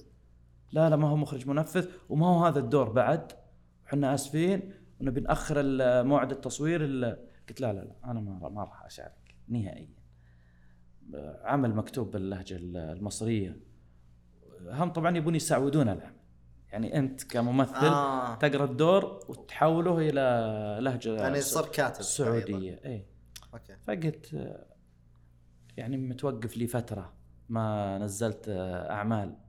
وآخر شيء أطلع يعني بدور ثانوي لأنهم فكرتهم أنه الظاهر آه، ضيوف شرف. يعني كل حلقة يكون عندهم مم. ضيف شرف. ف قلت لأبو صالح لا يتواصلون معي ولا أبي أشارك بالأعمال هذه كلها. زعلت عليه اي فلا لا- يعني لا الناس آه، يزعلون لما أتكلم على أنتقد. الدراما. أنا ما أسب أنا بس أنتقد اللي الشيء اللي ما يشوفونه. هذا هذا طريقة التنسيق. يعني أنت لو جاك آه، تنسيق بهالطريقة تبي توافق؟ ما راح ارد ما راح تسوي الشيء اللي أنا ما ما سويته. فالمتابعين يرسلون لنا رسائل وتكلم حامد قبل فترة عن ال- ال- المشاركة. أنا ماني موظف قناه المجد علشان أشارك وأنا ماني ملك للمتابعين لجمهور المجد. لازم أشارك. وإذا رفضت ليش ترفض؟ أنا حر. أعجبني العمل شاركت. ما عجبني ما راح أشارك. يبيك تشارك برضو مجانا. يعني إذا مثلا النص كويس و... والعمل يعني آه، يرغبك إنك تشارك بس عارضين مبلغ تافه. حرام المنتج يأخذ ال- جزء كبير من الكيكة وأنا يعطيني حاجة بسيطة. أنا لي قيمتي بالسوق تعطيني قيمتي ما خالف. أشارك. آه، الجزء الأخير من سؤالك. آه، ما عندي مشكلة أشارك بأي مسلسل بس بضوابطي أنا. معلش ممكن تبين لي ضوابطك بشكل عام؟ أتكلم بشكل أو بآخر. أنا أبغى أفهم ضوابط قناة المجد كلنا فاهمينها. لكن لو جت مثلا في شاهد مثلا أي. ما هي الضوابط اللي تتكلمون عنها؟ ممكن كممثلين طالع من الإعلام محافظ. أي. شوف أول شيء ظهور مع آه، نساء أنا ما اظهر يعني ما أشارك مع ممثلات. يكون دوري أو المشاهد اللي اصورها ما فيها نساء. ما أقابل نساء. جميل. أو العمل كامل يكون ما فيه نساء. آه، الشيء الثاني آه، النص. في بعض آه، النصوص مسيئة لل- للعادات والتقاليد والمجتمع. فيها سب يعني لل فيها كذب على ال- المجتمع. أو إنها تصور المجتمع إنه سيء. هذه ما راح أشارك فيها. يعني إذا كان نص كويس محترم أنا ليش ما أشارك؟ جميل جدا. طيب تفرع من هذا السؤال. الإعلانات التجارية لاحظنا إنه كثير من الممثلين سواء الكبار أو الصغار أو حتى اللي ممكن مدن ما هو ممثل ظهروا فيها. آه ظهور حامد الضبعان وعيد السعود أو بالأصح الإعلام المحافظ قليل جدا في هذه في الإعلانات التجارية. السؤال هل ما تجيكم عروض من الشركات أو الإيجنسي؟ أو عفوا المنفذين هم بروتكشن أو أنتم ما فكرتوا في هذا الموضوع؟ قصدك آه، بال social media؟ لا لا إعلانات social media أو إعلانات تلفزيونية الإعلانات القصيرة اللي تظهر. قليل ال- الممثلين يطلعون بال بالإعلانات. يعني قليل قليل. أغلب ال- الإعلانات اللي نشوفها وجيه غير معروفة. بال social media الناس يبون الشخص الفعال. أنا شخص كسول يعني بال social media أظهر اليوم واجلس لي ثلاث أيام غايب. وأظهر آه، يعني في ناس لا يوميا لازم يصور كل شيء يومياته. أنا ما ما أقدر أصور. يعني آه، حاط ال- ال social media شيء ثانوي بحياتي. حتى إنه جينا هنا أنا وياك تقابلنا نسيت لا أصور سنابات واقول انه عندنا. إذا خلصنا إن شاء الله نبي نصور. الله يعطيك العافية. ال- فماني مطمع للشركات إنه هذا حسابه ميت. مع إنه والله إذا نزلت آه، أي شيء آه، ألقى تفاعل. والناس يقولون آه، أخيرا طلعت أخيرا طلعت. ظهوري مناسبات. في شيء يستاهل؟ ما يخالف. أصور. أما جالس لحالي بالبيت ولا ما في شيء يستاهل إني اصور ليش أصور؟ ما أحب أكون ممل ل... للناس. طيب آه، هذا بس جواب على ال- الإعلانات الإعلانات. إنه آه، الناس يبون واحد آه، يعني أنت أعتقد أنه توجهك بالغالب أنه أنا أبغى امثل في دراما أو في أو أقدم أو في إنشاد. ما تفضل مثلا إعلانات تجارية بسيطة أو حتى ظهور في السوشيال ميديا بشكل بسيط لا تفضله اعلاميا. أيوه بمعنى. بالضبط. لكن الإعلانات بالعكس هذا مصدر رزق. يعني إذا جت جميل. ما ما راح أرفض يعني. طيب آه، من هو المخرج اللي يعني تحس إنه طور من أدائك وتفضل إنك تشتغل معه؟ أو من المخرج اللي ودك تشتغل معه حتى الفترة الجاية لو حصل لك كفرصه شوف بال بالمسرح ذكرت قبل شوي الأستاذ كمال دسوقي الله يذكره بالخير مخرج أكاديمي نقل مسرح هايل نقلة نوعية طلع شباب هايل أسس اللبنة الأولى بالمسرح بمنطقة هايل شاركنا بمهرجانات آه، على مستوى المملكة وخصوصا مهرجانات الجنادرية. كنا سنويا ناخذ جوائز. أحد المسرحيات وتحديدا مسرحية القافلة. آه، حصلنا على خمس جوائز. آه، أفضل نص أفضل إخراج أفضل ديكور أفضل ملابس أفضل كانت مسرحية تاريخية. حلو. فحصلنا على خمس جوائز. فالمس المخرج هذا آه، يعني آه، نعمة من الله اللي جابه لنا ويعني تحديدا أنا. هذا اللي استفدت منه. بالتلفزيون ما ما تعاملنا مع مخرجين آه، كثار. تعاملنا مع المخرج المنفذ موسى عشه موسى عشه يخرج آه، الطاش مطاش. طبعا مخرج منفذ. آه، استفدنا منه آه، كثير. المخرج بشير دباس اللي أخرج لنا آه، مسلسل شقتكو الجزء الثاني. مخرج أردني وصور لنا المسلسل على طريقة الدراما الأردنية. okay. فكانت مرة مرة تجربة كويسة. لكن ما شاركنا مع ما صورنا أعمال كثيرة علشان آه، يعني مخرجين كليبات الباقيين. طيب. آه معايير في الإعلام المحافظ اللي كنت تشتغلون عليه. okay. اختلفت عن السابق الآن. في رأيك وش المعايير اللي أثرت ايجابا أو سلبا في هذا الموضوع؟ معايير معينة تغيرت عليكم سواء في الإنشاد أو حتى في طرح الحلقات أو شيء معين. شوف آه، الإنشاد يتطور. آه، يعني كل فترة يصير فيه نقلة بالإنشاد النقلة هذه يصير فيه قبول وفيه لا قبول. عند بعض الناس. في ناس ما زالوا متمسكين بالنظام القديم اللي ما فيه مؤثرات ما فيه آهات ما فيه شيء يبون صوت سادة حداء فقط. وفي ناس لا يتطور معك. ال- في أشياء كانت يعني وعشان أكون يعني صريح كانت محرمة أول. الحين نسمع فتاوى إنها لا حلال. إنها حلال ومثل شرب الماء. مثل أوكي مثل شرب الماء. شرب الماء يعني معليش. حلال. أسلم. ف حنا آه، يحكمنا الدين. حلال خلاص سوينا. حرام لا وقف. الواحد يلا يتحمل آه، ذنوبه. جميل. في في أشياء أثرت عليكم من المعايير اللي اختلفت سواء بالإيجاب أو السلب مثل الحلال أو الحرام أو حتى معايير معينة مجتمعية؟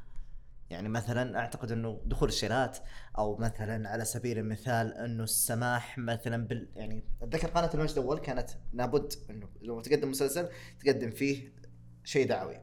جاء رائد مخرج رائد إسماعيل سوى طمرة قوية في دموع تماسيح آه، وعد شرف. فكان مستغرب. أعتقد إنه أثر ايجابا حتى على الجمهور العادي إنه عودنا في دراما فهل في شكل من الأشكال اللي صار معكم تطور؟ وتراه عندنا بشكل إيجابي. أو سلبي؟ أنا قلت لك قبل شوي إنه آه، قناة المجد آه، كان في أشياء كانت محرمة وبعدين صارت آه، يعني حلال. الصفقة كانت حرام. كانت أول يشوفون إنها حرام.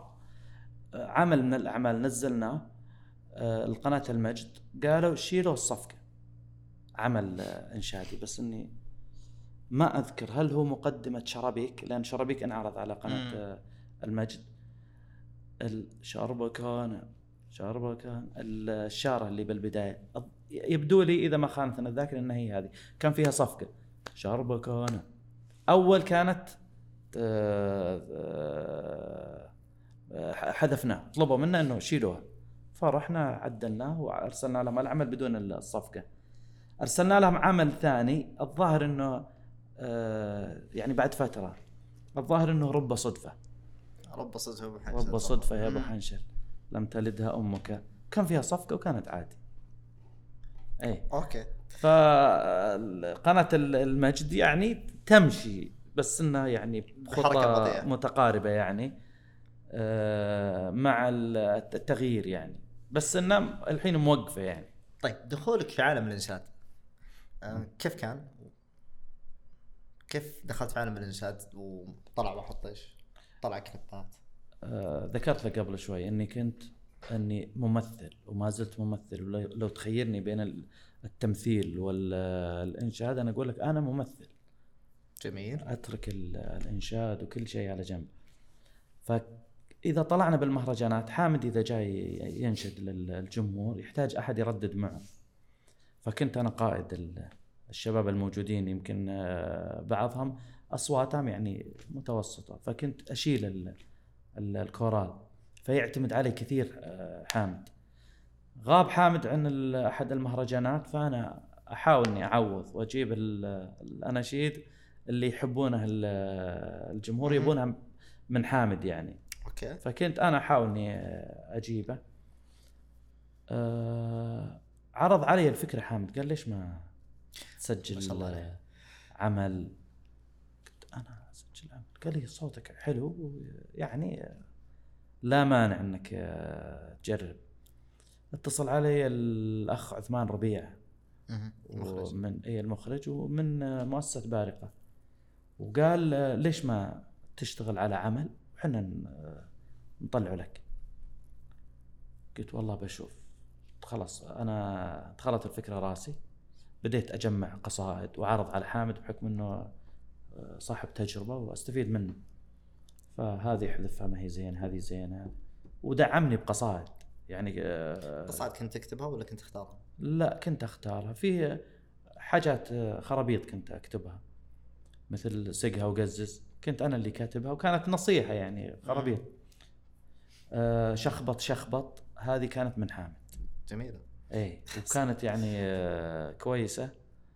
آه، يعني فيها نصيحة وكانت مقبولة يعني كانت تطلب بالمهرجانات طيب آه يعني كان الشريط واحد طش من عثمان الربيع نقدر نقول؟ مؤسسة بارقة. مؤسسة أيمن بارقة. الأستاذ أيمن اليوسف هو رئيس مجلس مم. الإدارة والأستاذ آه، عثمان الربيع كان هو مخرج العمل والأعمال كلها الأعمال الصوتية.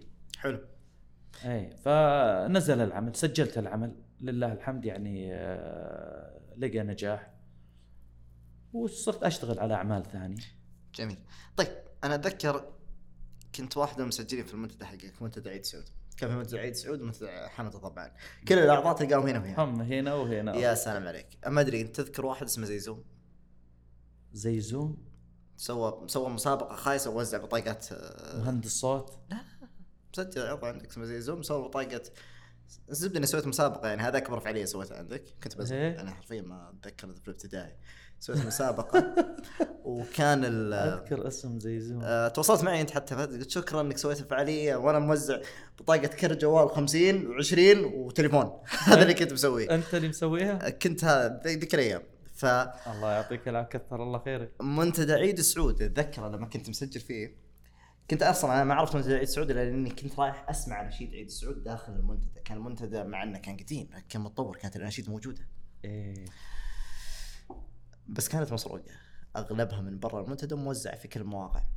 إيه صح. الأعمال الصوتية سواء كان نشيد أو أغاني تهتم دوما دوما بالحفاظ على الحقوق الملكية الفكرية.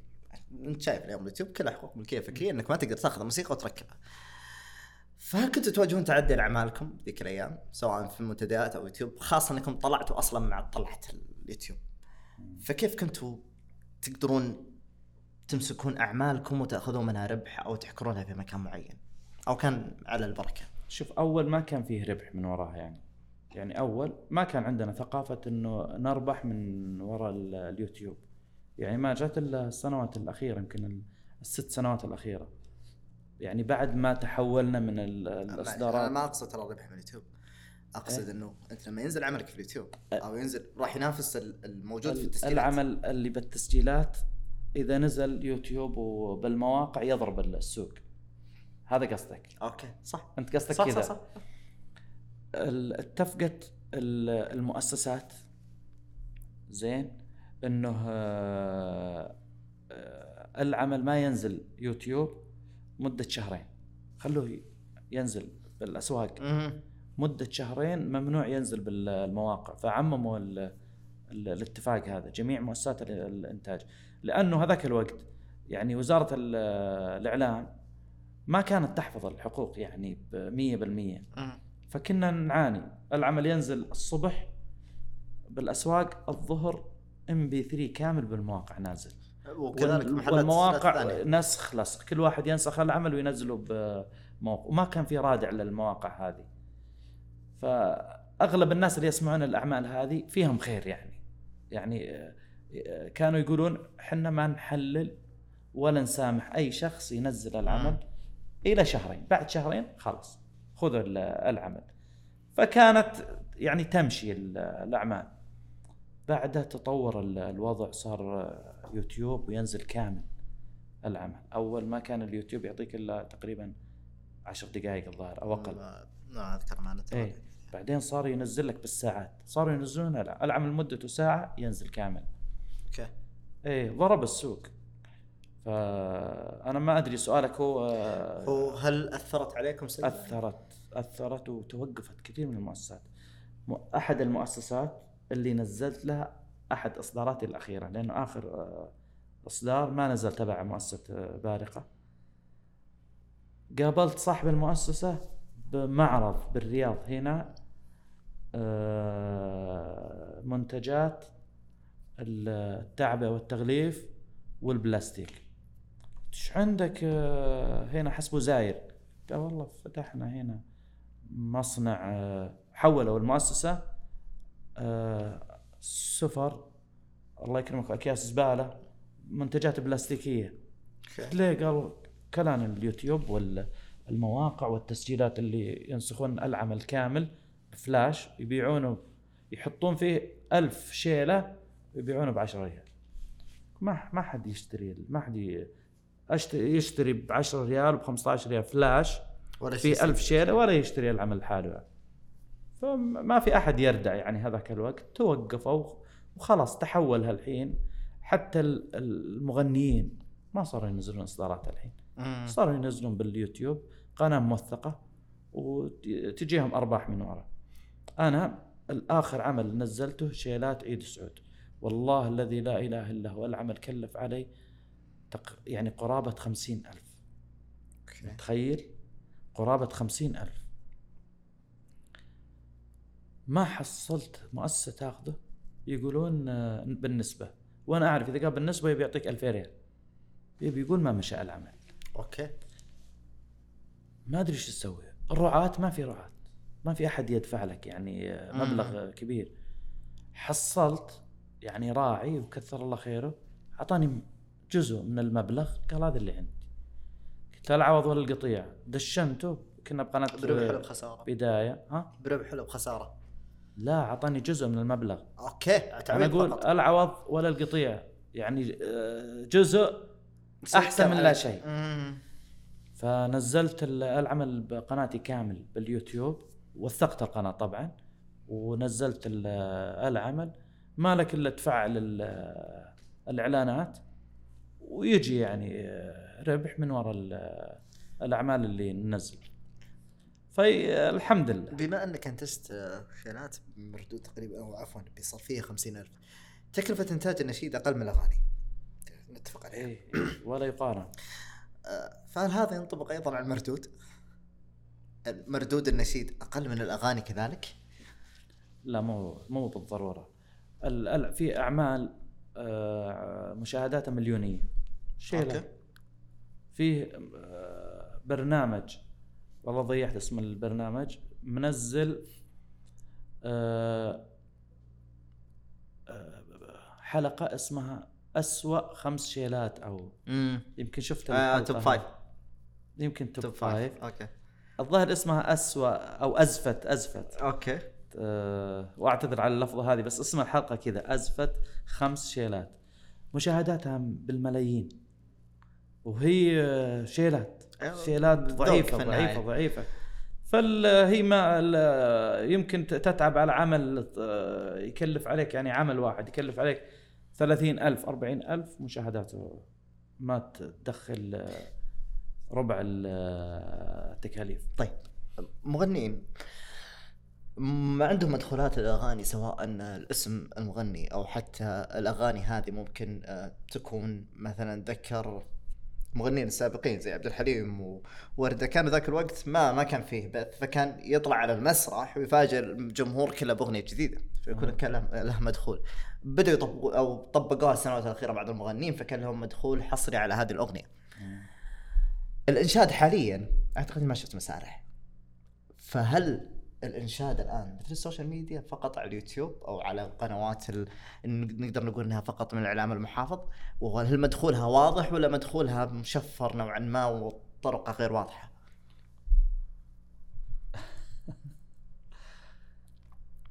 من يبي يسوي لك حفلة إنشادية؟ بس من راح يسوي لك حفلة إنشادية؟ ما راح يسوي أحد حفلة إنشادية ليه؟ ال- اللي يسوون أول حفلات إنشادية الحين آه، تغير ال- الوضع 180 درجة. أول على سبيل المثال إمارة المنطقة مثلا منطقة okay. معينة. مهم. عندها مبلغ مثلا مليون. okay. خلاص هذا ميزانية مهرجان عيد الفطر بالمنطقة هذه. خلينا نقول سين من المناطق. خلاص. كلفوا لجنة من ال- الإمارة يصرفون المليون هذه كاملة. حلو. جيبون لنا أقوى الأسماء وكبوا عليهم فلوس. الم... ال... الإنتاج على ال... ال- المسرح. آه، فتلقاهم يكبون الميزانية كاملة. وهم برضو لهم انتدابات. الحين وش صار الوضع؟ ريحوا رؤوسهم. هاتوا لنا المتعهد والمؤسسة حفلات أعطوه المبلغ وخلوه يفعل لنا المسرح مدة ثلاث أيام أربع أيام هو يتكفل يعني. أسبوع. واعطوه المبلغ كامل. هذا يبي يحط على الأقل نص المبلغ بمخباه.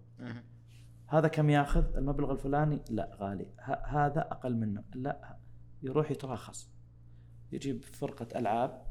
وتلقاه يقطر بالقطارة على أسوأ إضاءات أسوأ صوتيات أسوأ يعني تطلع على المسرح أه، تتفاجأ إن المايك اللي معك حق إذاعة مدرسة. زين؟ والسماعات محاقين وبعضهم حقات مساجد. يعني الصوتيات مرة ضعيفة. لو تبي آه، تأدي live ما تسمح. تبي playback يقطع الصوت عليك كل شوي طافي. فتغير ال- النظام. يعني. ما كان ال- الصرف زي آه، السابق. فالحين ما في أحد يبي يدفع على مهرجان إنشادي مثلا أو ليلة إنشادية. تغير النظام. الحين ال... اشتغل لنفسك بس. السؤال آه، واضحة- شريحة. واضحة الإجابة الظاهر. أنا أعتقد إنها واضحة لكن شريحة اللي اللي يبغى الاناشيد ما نبقى الشيلات أنا بتكلم اللي يبغى الاناشيد لا زالت كبيرة جدا. آه، هيئة الترفيه أعتقد تكلمت قبل فترة أو تكلم المتحدث الرسمي باسم هيئة الترفيه إنه راح يتجه لل للعائلات المحافظة آه، إنه راح يكون لهم فعاليات معينة. فما فما في الجهات الج- أو الجهات حقت هذه الفئة. هل ما تواصلت معكم؟ أو قالوا مثلا في أخبار إنه ممكن يكون في حفلات إنشادية أو حتى فعاليات إنشادية بشكل من الأشكال؟ لا ما حد تواصل. أنا شخصيا ما حد تواصل آه، معي ولا سمعت بالشيء هذا. لا أتذكر في ثمانية. في سقراط تحديدا. في بودكاست سقراط في ثمانية في متحدثين الرؤية. أنا أتذكر حلقة 100% متحدث رسمي باسم هيئه الترفيه. كثر ذكر. أنه راح يتوجهون لل أو لل- بالأصح للعائلات المحافظة بتوفير فعاليات مناسبة لهم. مم. فأعتقد إنه المفروض إن هذا من توجههم. يعني زي ما نشوف الأغاني آه، بعضهم ما يتحفظ. فاعتقد إنه يحتاج إلى اناشيد أو إذا كان ممكن الشيلات مناسبة له فيحتاجها إحنا ما شفناها. كثر خيرهم. إذا فيه آه، آه، مهرجانات آه، إنشادية يا سلام. لكن أنت قبل شوي تقول اللي ما زالوا يبون شيلات. يعني في لها شريحة كبيرة. مم.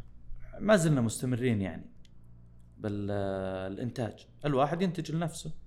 وينزل بقناته يعني كل واحد الحين عنده قناة خاصة. صح. ويسجل وينزل طيب. بنتقل لموضوع معين. انت ذكرت قبل شوي وأكدت إنك تميل للتمثيل أكثر من النشيد. هل نستطيع القول إنك وجدت نفسك في الكليبات المصورة بحيث تقوم بالتمثيل والإنشاد مع بعض؟ حبيت هذا الموضوع أكثر من إنه تأدي الكليب بالإنشاد؟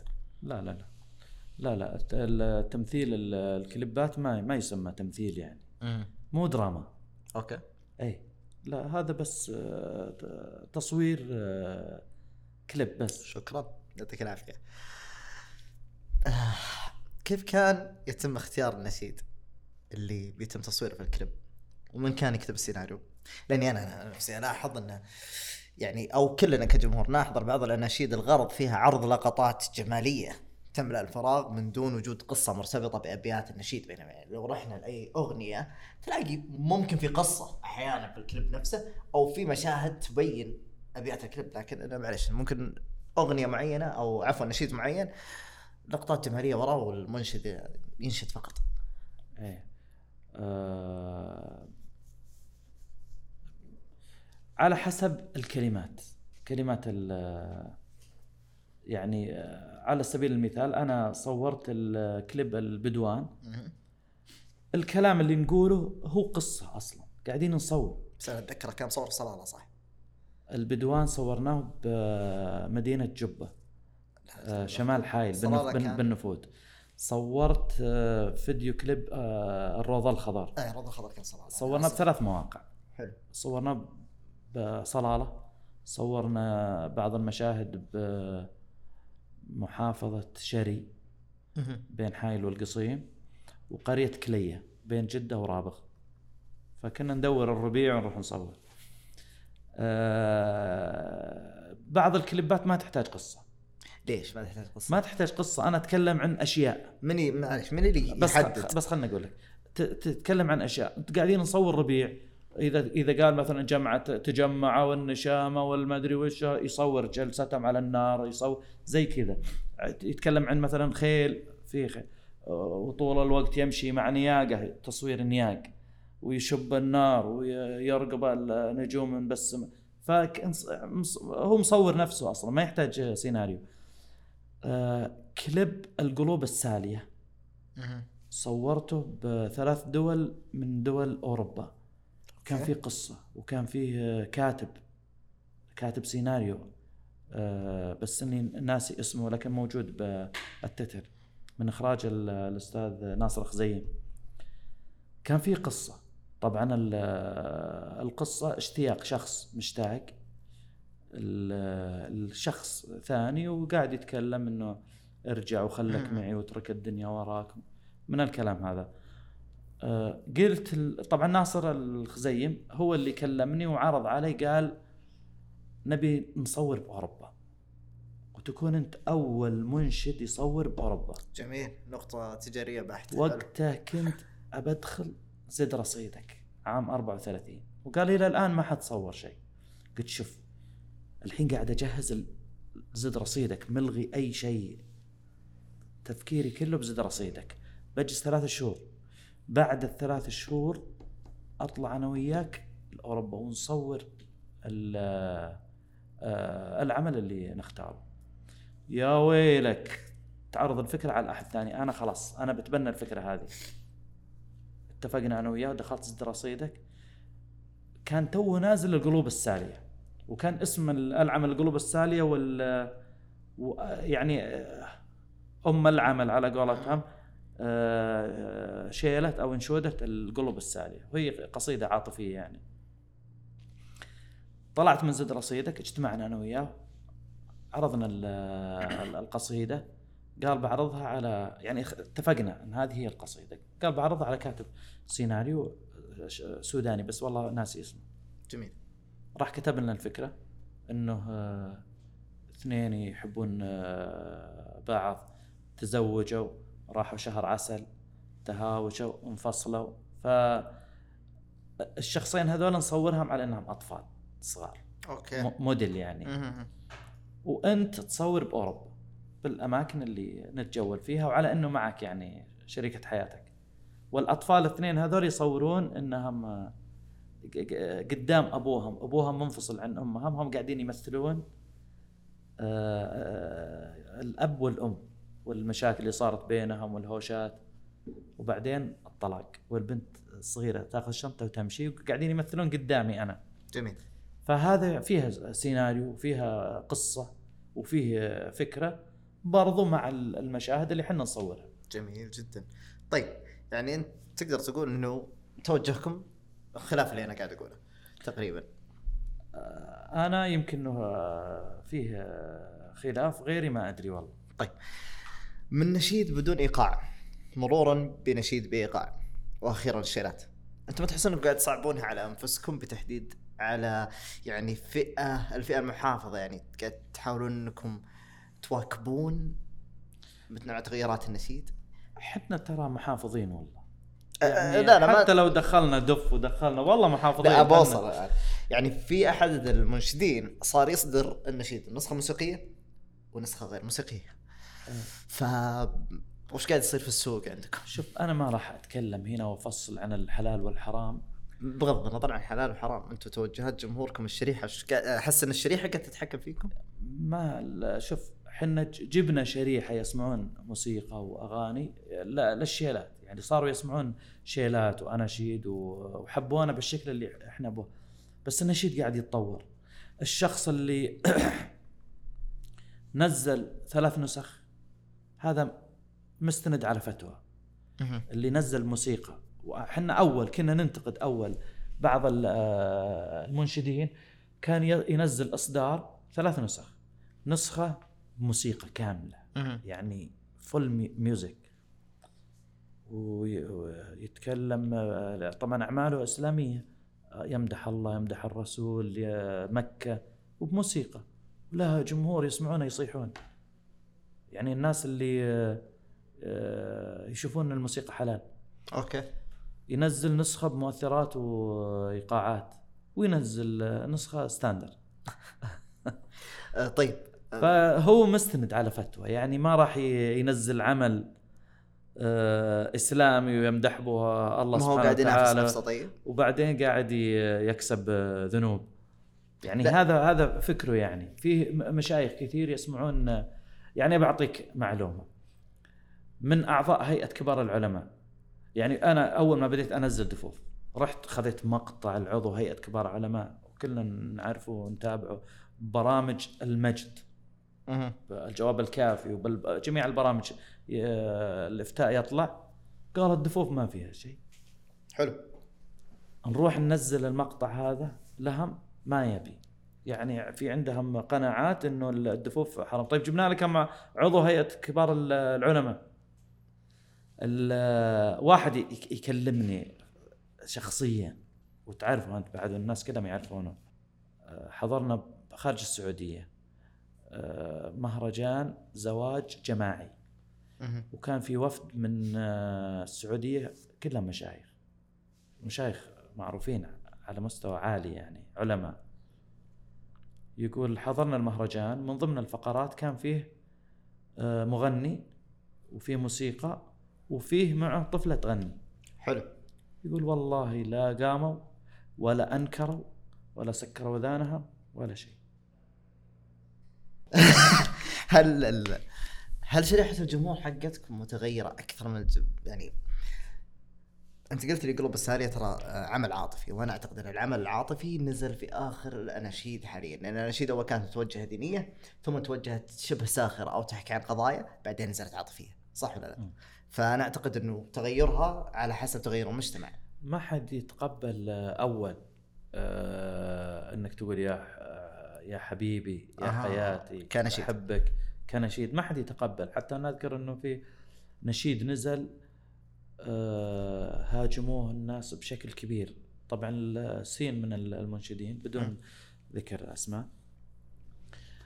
آه نزل آه عمل عاطفي.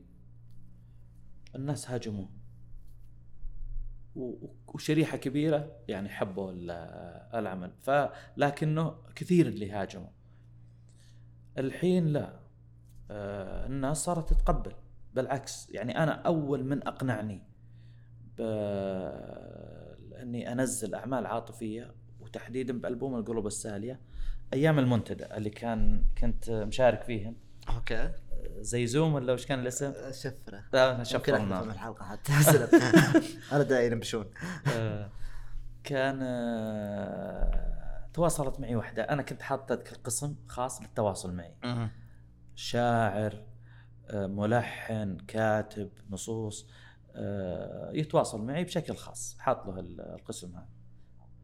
فتواصلت معي شاعر قالت أنا عن أنا شاعرة وعندي آه، أعمال و- ودي أنك ت- تأدي يعني من أعمالي. قلت أتشرف والقصيدة الزينة تفرض نفسها بغض النظر عن الاسم. أرسلت لي يمكن حول ثمان قصائد كلها عاطفية. حلو. كلها غزل و... وأنا ارد عليه قلت هذه كلها غزل وأنا ما تعودت انزل غزل. حلو. صراحة قالت كلمة اقنعتني قالت أروح أسمع أغاني. أنا من حقي أوكي. كمتابع إنك عندي رغبة إني أسمع أعمال عاطفية جميل. آه، خالية من الموسيقى من آه، الأشياء اللي نشوف إنها محرمة. يا تسجل لي آه، شيء أسمعه ولا بروح أسمع أغاني؟ حلو. دامي سامع سامع. حلو حلو. صراحة قلت لا. دام الموضوع كذا اخترت واحدة من القصائد وكانت من أجمل القصائد ونزلتها بالقلوب السالية. قد يقول قائل بعض الأناشيد يتم توزيعها بالبيانو ومن ثم تحويلها لصوت بشري. يعني نشيد يوزع بالبيانو بعدين يحوله صوت بشري. بالأصح يختبر البيانو كيف يطلع صوت ويقول لاحد بشري يطلع الصوت هذا. يكون متمكن فيطلع لك الصوت الموسيقي اللي يطلع البيانو. فإذا كان الأساس الموسيقي أو الموسيقى يعني شو اختلفتم الآن عن المغنيين خاصة في الاستديوهات اللي تستخدم هذا المفهوم والأدوات أحيانا في النشيد؟ وش صار الفرق بين الموسيقى والنشيد إذا أنتم غيرتوا نوع الأدوات وحطيتوا نفس الأصوات؟ شوف إحنا ما نسوي شيء إلا نستند على فتوى. جميل.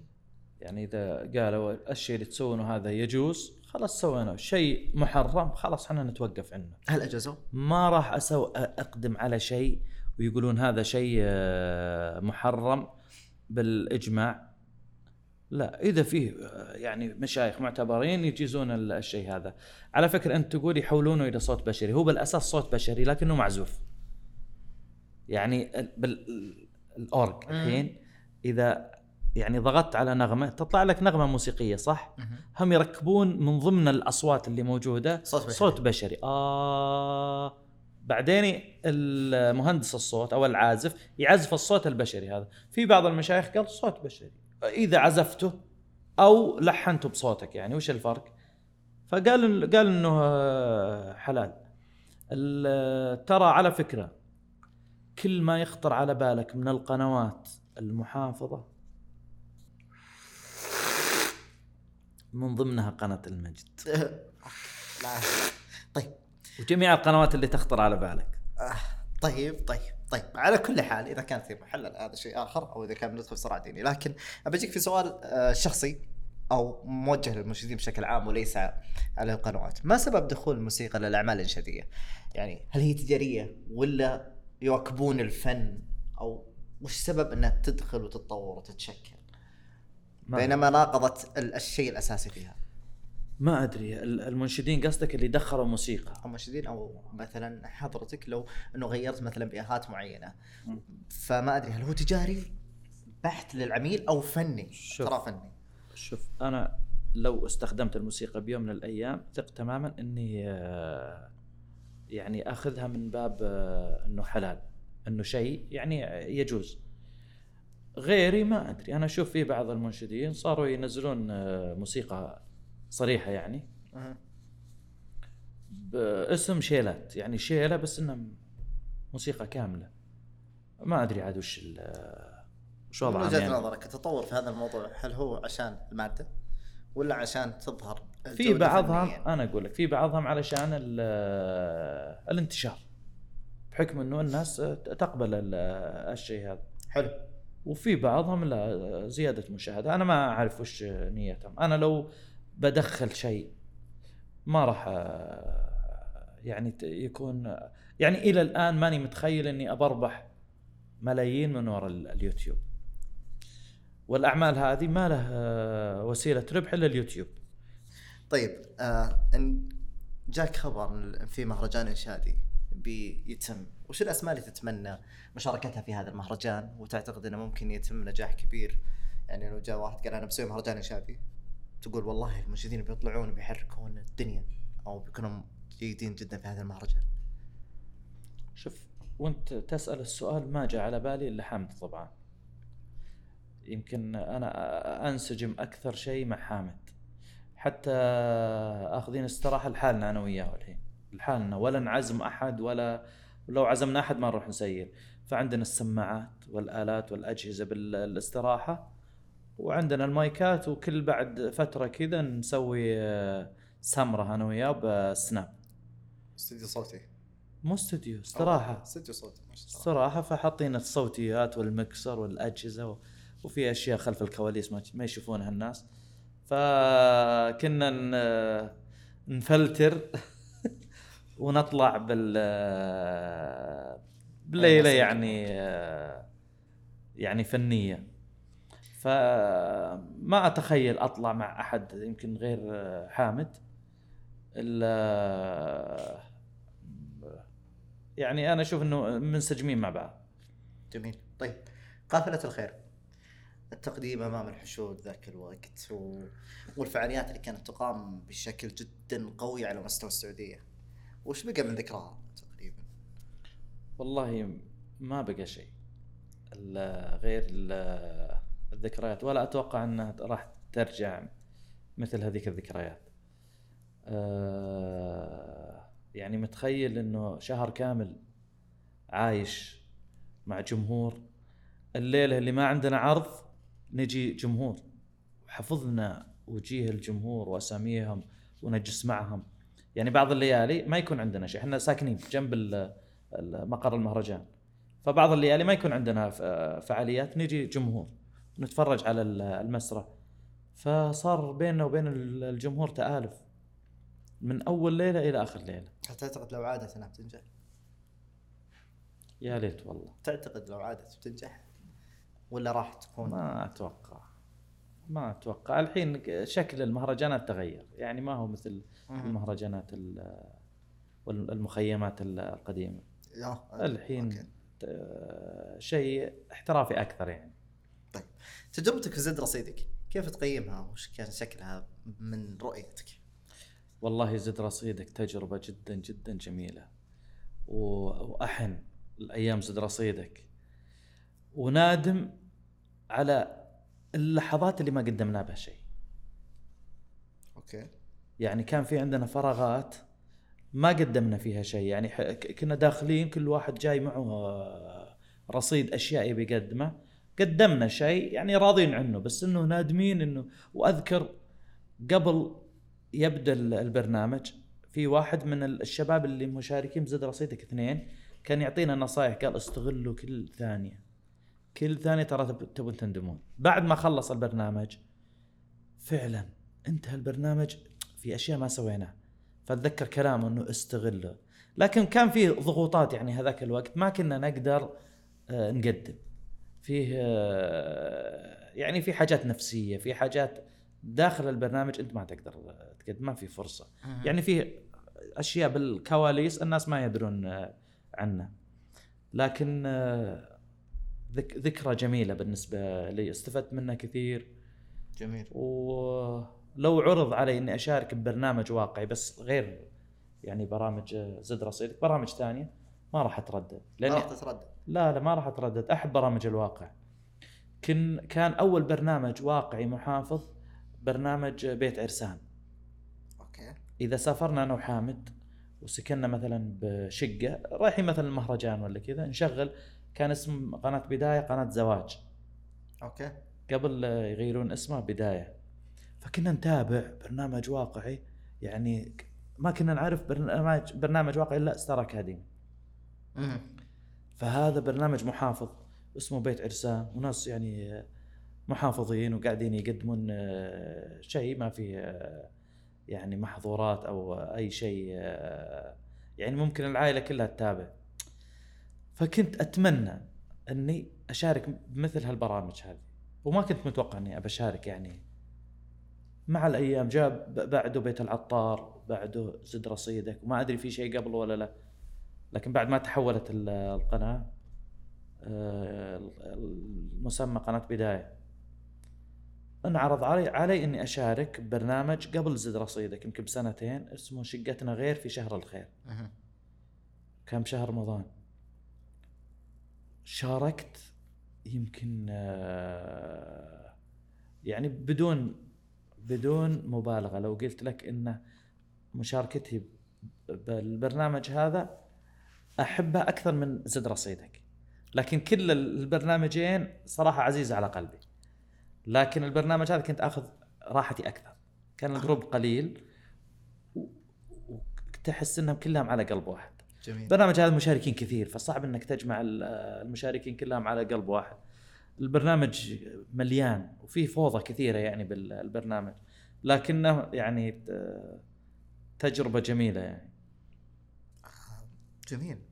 جميل جدا طيب بخصوص برامج الواقع هل تعتقد أن يعني تلفزيون أو برامج الواقع موجة وانتهت؟ يعني الآن أصبح يعني كل منا أنا أقدر أسوي برنامج واقع بنفسي إني أشارك في السناب والتيك توك هذا برنامج برنامج واقع أنا أعتقد. آه، كنا نقدر نشارك الناس في تطبيقات التواصل الاجتماعي. فوش الفرق بينه وبين برنامج الواقع؟ إذا كانت في برامج واقع راح تستمر. بنفس الشكل اللي إحنا نشوفه هذا ما راح تنجح ليه؟ ما راح تنجح خلاص الناس تشبعت من ال- برامج الواقع. من. برامج الواقع اللي اللي قاعد يصير اذا لو أعطيتهم فرصة إني آه، آه، أنتج برنامج واقعي ما راح أطلعه بالصورة اللي طالعها الحين وش بتكون الصورة تسمح؟ أكيد إني بغير بغير بشوف شيء مختلف عن اللي الحين كلها copy paste يعني آه، زد رصيدك القرية ال- آه، ال prime ال- المزاد المدري وش نفس آه، طلعت قنوات ثانية تنتج برامج وقت نفس الحكاية. فقرة الشيبان الصبح فقرة الطبخ الظهر فقرة مدري وش. أنا لو بسوي برنامج واقعي بغير الشكل اللي آه، المتعارف عليه. متعارف عليه. بسوي برنامج خلاص بشكل جديد. الحين حتى يعني يحاولون يجددون بالبرنامج ما هم قادرين. قاعدين يخترعون آه إثارة. إي بلبله في نفس البرنامج. يصنعون إثارة أبو ريال يعني إثارة مك مكشوفة. أنا رحت أحد برامج الواقع. أنا أت- كنت أتابع. صراحة الب- البرامج الأخيرة ما تابعتها نهائيا. آه، أحد المواسم الماضية اللي جت بعدنا يعني إحنا النسخة الثالثة اللي بعدنا أتابع البرنامج ورحت للرياض أحد المرات وكان في فرصة إني أجي زيارة للقناة فقابلت الراس الكبير بالقناة بالبرنامج أقصد. فقلت له الشيء اللي سويته هذاك كذب. قال إيش دراك؟ قلت واضح. واضح ما يمشي. okay.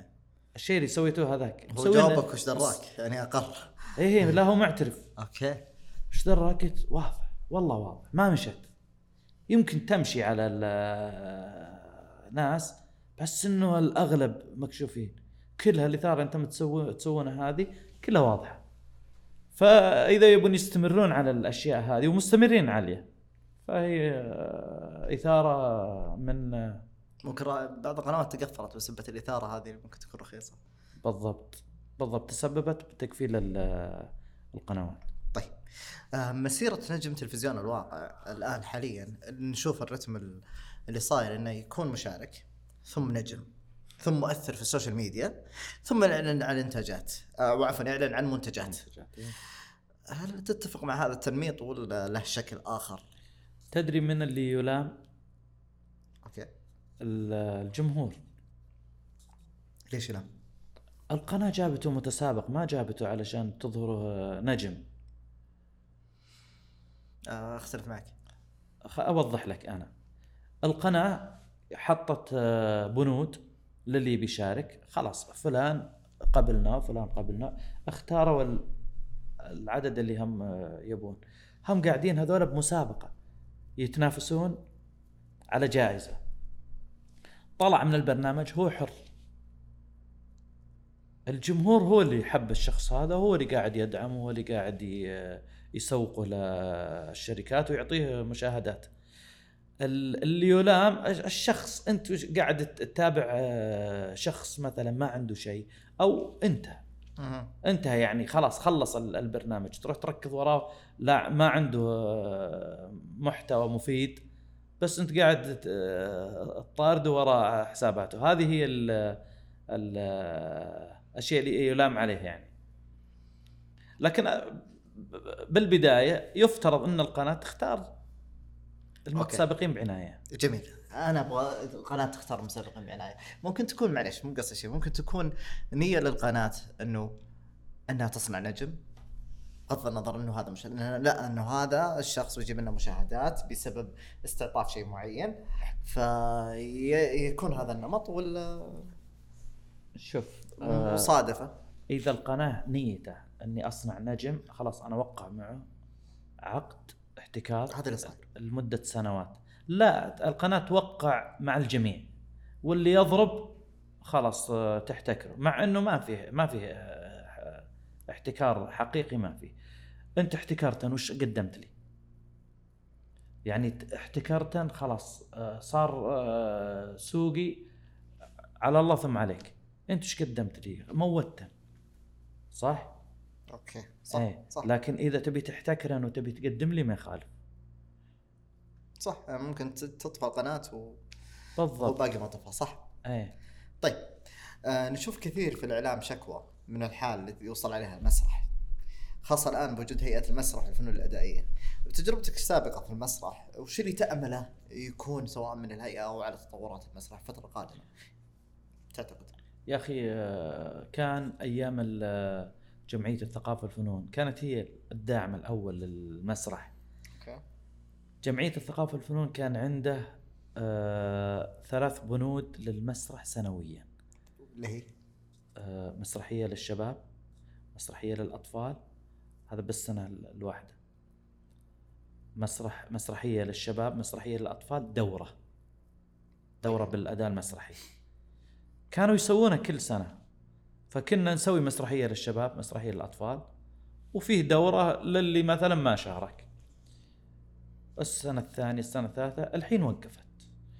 أنا أتمنى أنها ترجع يرجع ال- الدعم و راح نشاهد مسرحيات.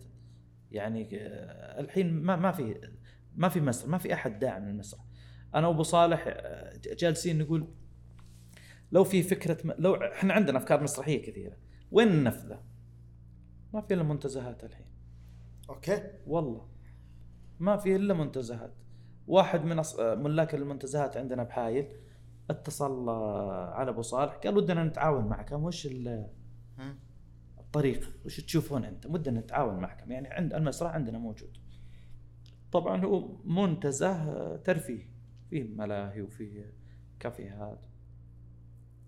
فقال أبو صالح إنه عندنا أفكار مسرحية. إذا لك مرابا نقدم المسرحية. ف يعني ال- ال- الاتصال كان قريب فاتفقنا إنه بعد العيد يعني أيام العيد إن شاء الله بيكون تعا- تعامل معهم هل راح نقدم مسرحيات؟ أو المكان ما يسمح أو ما راح يعني يغطون تكاليف ال- العمل المسرحي. لأن تعرف ال- العمل المسرحي الم- ال- يحتاج إنتاج. صح. صح. هل تعتقد إنه آه، مطلب المسرح الآن؟ مطلب جمهوري؟ الناس متعطشة. المسرح ما زال شغال بالدول الثانية. الحين في مسرحيات تقام. عليها إقبال كبير عندنا بالسعودية بالرياض هنا. لكن حايل المناطق الثانية ما ما له يعني آه، بس. الرياض محتكرين كل شيء. الرياض عندكم ما شاء الله هنا ال- شغالين الهيئات كلها موجودة هنا. طيب جميل جدا. تفرقنا وما كنا نحسب طاري الفرقة. اشهدها حامد طبعا. فهل في عودة بعد الفرقة؟ أنا أقول لك في مطالبات آه، كعمل تعا تعاون عمل يعني. آه، فيه عمل آه، صوتي. سجلناه أنا وحامد قبل فترة واعلنا عنه. أخرناه إلى بعد العيد لأنه يعني دخلنا برمضان وغير مناسب يعني إنه ينزل عمل وراح يوقف رم- رمضان. فقلنا الناس يتفرغون للعبادة والقرآن وبعد العيد إن شاء الله ينزل العمل بإذن الله تعالى. بحول الله. هذا عمل الصوتي. العمل آه، المرئي آه، شقتكم ثلاثة هاجس صراحة. عودة بعد كم سنة؟ إيه يعني ال- الناس كل ما طلعنا ببث آه، بالتيك توك ولا بالإنستغرام ولا صورنا سنابات ولا شيء وين شقتكم ثلاثة؟ وين شقتكم ثلاثة؟ متى ينزل شقتكم ثلاثة؟ ففي طلبات كبيرة على شقتكم ثلاثة. فقاعدين آه، ندرس يعني أكثر من نص مع أنه في أحد النصوص جاهز. لكن آه، كل يوم نطلع بلنا فكرة وإن شاء الله قريبا بإذن الله تعالى. نعتمد واحد من النصوص وإن شاء الله نصور تبع آه، فيلم رنت أوكي شكرا يعطيك العافية بحول الله نتشرف نتشرف. بذلك طيب آه، ما سبب ابتعادك عن التمثيل في الفترة الأخيرة؟ وش سبب. إنه حامض حلو تقريبا ما اكتمل نقدر نقول إنه ما اكتمل أو أعتقد إنه ما اكتمل ممكن توضح لي؟ سمحت. التمثيل آه، عدم وجود المنتج. يعني أنا عن نفسي ما أقدر آه، أنا أقدر أنتج آه، عمل صوتي. لكن أتحمل تكاليف عمل درامي ما عندي استطاعة إني أتحمل تكاليفه بدون مردود. لكن إذا توفر ال- ال- المنتج توفر ال- العمل أوكي. ال- السؤال الثاني حامض حلو. حامض حلو.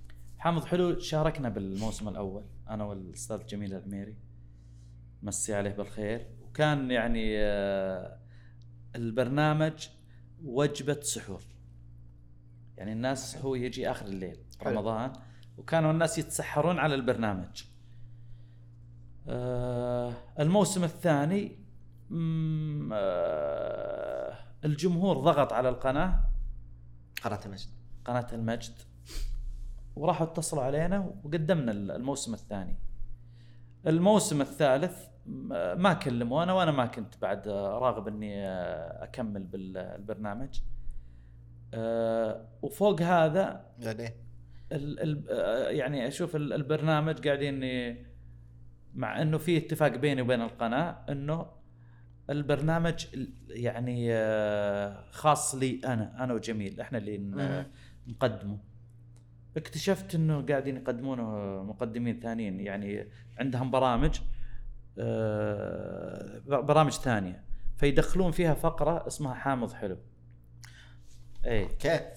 فطلعت باسماء ثانية. صراحة ما حبيت ال- الأسلوب هذا وهي صراحة تكررت أك- بأكثر من برنامج. برنامج جاك اتصال. يعني خا كان خاص لي أنا وماجد الضبعان. فذاك اليوم باليوتيوب ما أدري وش اللي ط- طلع لي من ضمن المقاطع إلا جاك اتصال. وأشوف إلا وجيه غير وجهي أنا وماجد. وأشوف إلا وجيه ثانية. ال- العمل مع قناة المجد بالأسلوب هذا ما يشجع لل- ما كان بينكم عقود واضحة؟ لا لا عقد آه، إنه حصري لي أنا لا. لكن بحامض أو حلو شفوي مثلا. بحامض حلو كان كلمة شر... كلمة شرف يعني. يعني كان آه، ك- كلمة رجال إنه كان يسألني يقول لأني أصريت إنه أبي عقد أبي عقد بالبرنامج الأول. كانوا يماطلون بكرة بعده بكره بعده ان شاء الله تجي بعد الحلقة قبل الحلقة. آخر شيء قلت أبي عقد قالوا إيش تبي بالعقد؟ ليه وش اللي تبي بالعقد؟ حقك راح نعطيك إياه. قلت ماني خايف على الأمور المالية. أنا أخاف بكرة أجي ألقى فلان يقدم البرنامج أو فلان يقدم البرنامج مكاني. ما أقصد فلان يعني سميت اسم معين، أنا أقول فلان من الناس يعني أو صح. من مقدمين ال- القناة قال له ما راح يصير. خلاص وعد البرنامج هذا باسمك أنت. اتفاجأ إنهم مدخلينه ببرنامج والله إني نسيت اسمه. فقرة حاطينه حامض حلو ويقدمه يعني أسماء ثانية. تكلمتوا في هذا الموضوع ولا أرسلت رسالة إنه ما أرسلتها أرسلتها لشخص ثاني قلت هل ال- البرنامج هل في بالعقد آه، فيه فقرة إنه البرنامج ما يقدمه إلا أنا قال لا ما في فقرة قلت شكرا لك وهذا ممكن كان من أكبر أسباب الانسحاب يعني أو إنه ما لا؟ لا أنا ب... الناس يقولون فلان يقدم فقرة حامض حلو فلان يقدم مم. فقرة حامض حلو شيء يحز بنفسك إنه خلاص ارتبط باسمك ال- صح البرنامج صح هذا. صح. آه فقلت أتساءل بس أو أذكرهم بس. أرسلت لهم طبعا هو اللي بالبداية قال وش تبي بالعقد؟ قلت أبي. قال خلاص لا لا. خلاص ما راح أحد يقدمه غيرك. تفاجات إنه ال- البرنامج يقدمه شخص ثاني بس مو برنامج فقرة ضمن برنامج. من البرنامج. أيضا آه، برنامج آه، جاك اتصال. آه، في أسماء ثانية قاعدة تقدم ال- البرنامج. عشان كذا القناة ما تشجع إنك تستمر معها أو تقدم له برنامج. عندي جوالي مليان كله أفكار برامج بس ما راح يعني أقدمها على قناة المجد لو حصل منتج معين غير قناة مثلا نقول قناة على اليوتيوب ناجحة تتوجه لهذا ممكن تقول تم. فعلى سبيل المثال الآن مثلا من أكبر العرب الموجودين في طرح المواضيع اللي هو الدحيح أو أحمد الغندور آه، رعاته آه، كثار بسبة إنه عنده محتوى فلو حصل مثلا فرصة على الإنترنت بتقديم برنامج معين هل ممكن هذه الأفكار تنزل هناك؟ ليش لا إذا ال- البرنامج يقدمني يعني بشكل حلو. ومربح ماديا ليش لا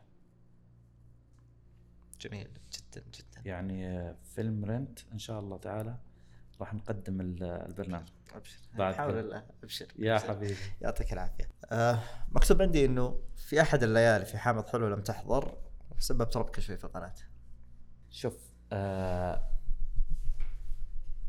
انسحبت من حامض حلو أنا ليلة كاملة. ما ما ما طلعت. وراحوا أعادوا حلقة من حلقات برنامج كان يجي العصر الوليد باصالح فالجمهور يتساءل يتساءل يتساءل. كانوا متجهزين الناس. آه برنامج حامض حلو كان عقابات. إذا فزت أنا أعاقب جميل وبكرة ينفذ العقوبة وتستمر الحلقة. إذا أنتهت الحلقة إذا فاز علي جميل يعاقبني عقوبة. اليوم الثاني أنفذ العقوبة هذه. فكنا أنا وجميل آه، تحديات. آه، بكرة آه، يجيب لي تيس اللي عقبه عنز ونحلبه على ال- الهواء. okay. ال- جاب لي قرود ويقول أبيك توكل ال- القرد آه، فسفس آه، تكرم حمار جبنا حمار شيخ القبيلة ولبسناه اللبس حق شيخ القبيلة بس انه على حمار داخل الاستوديو. فكان الناس متفاعلين مع ال- البرنامج. ال- البرنامج والعقابات. كانوا يرسلوا لي على الإيميل عقابات مقترحة. آه اي فاز. فزت على جميل الليلة الأولى والليلة الثانية. فانتقم مني أربع أيام. الليلة الأولى جاب لي طبق بيض خلاني آكله. طبق بيض طبعا مسلوق خلاني آكله كامل على الهواء. الليلة اللي عقبه جاب لي قرد وخلاني أوكله آه، حب على الهواء. الليلة اللي عقبه جاب لي آه، طيور. قال بيك تحرج عليهن حمام. وبط وصيصان وما أدري وش وهذه. خلاني أحرج علي على الهواء. الليلة الرابعة شوف ال- القهر أربع ليالي وأنا معاقب. جاب لي آه، حصان آه، صغير هذا السيسي. سيسي. قال بك تركبه وتغني. ركبت والخيل راح العد. فأنا قاعد أجامل بس إني من داخل تعبت من العقابات تعبت. كل ليلة مهزوم. فزت بعد الليلة ال- الرابعة هذه. أنا الحين شلون أنتقم من جميل؟ طبعا جميل حبيبي بس انها انتقامات برنامج بس لكن ننام سوا بال إذا طلعنا من البرنامج. أبي أجيب عقوبة الحين خلاص أغسل الأربع أيام اللي راحت هذه. فقلت آه، أبيك تجيب لي يا جميل بكرة أكبر بقره بالرياض. أوكي. وتغسله وتلمعه وتحلبه على الهواء. أكبر بقره من فين أجيب لك أكبر بقره قلت عاد دبر عمرك أنا جايب لي سيسي وجايب لي مدري وش طلعنا من البرنامج فجوا القناة قالوا وش الطلب هذا؟ قلت وأنتم طالبين جايبين لي سيسي والعام جايبين لنا تكرمون حمار وجايبين okay. كل شيء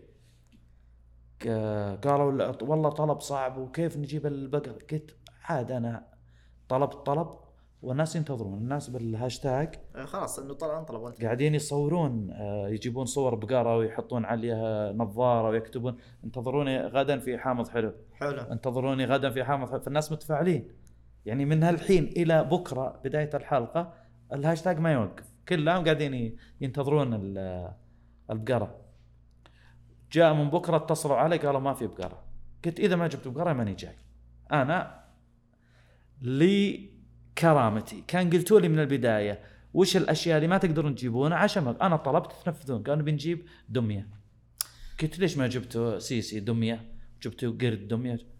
أنا ما كنت متوقع إنه آه، يعني طلب إلى هالدرجة كبير. لو داري كان طالب أسد.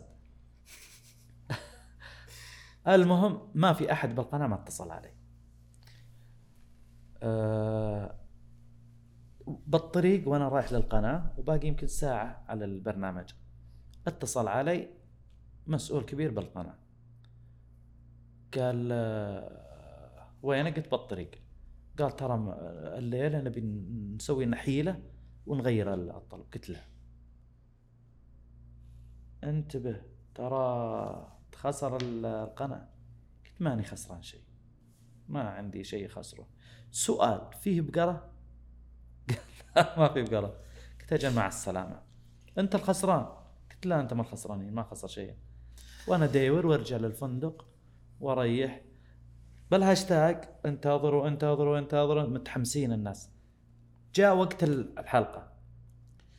أه إلا الناس يكتبون أنا ما عندي اشتراك بالفندق ما عندي اشتراك قناة مم. ال- تمام. ناسا إيه.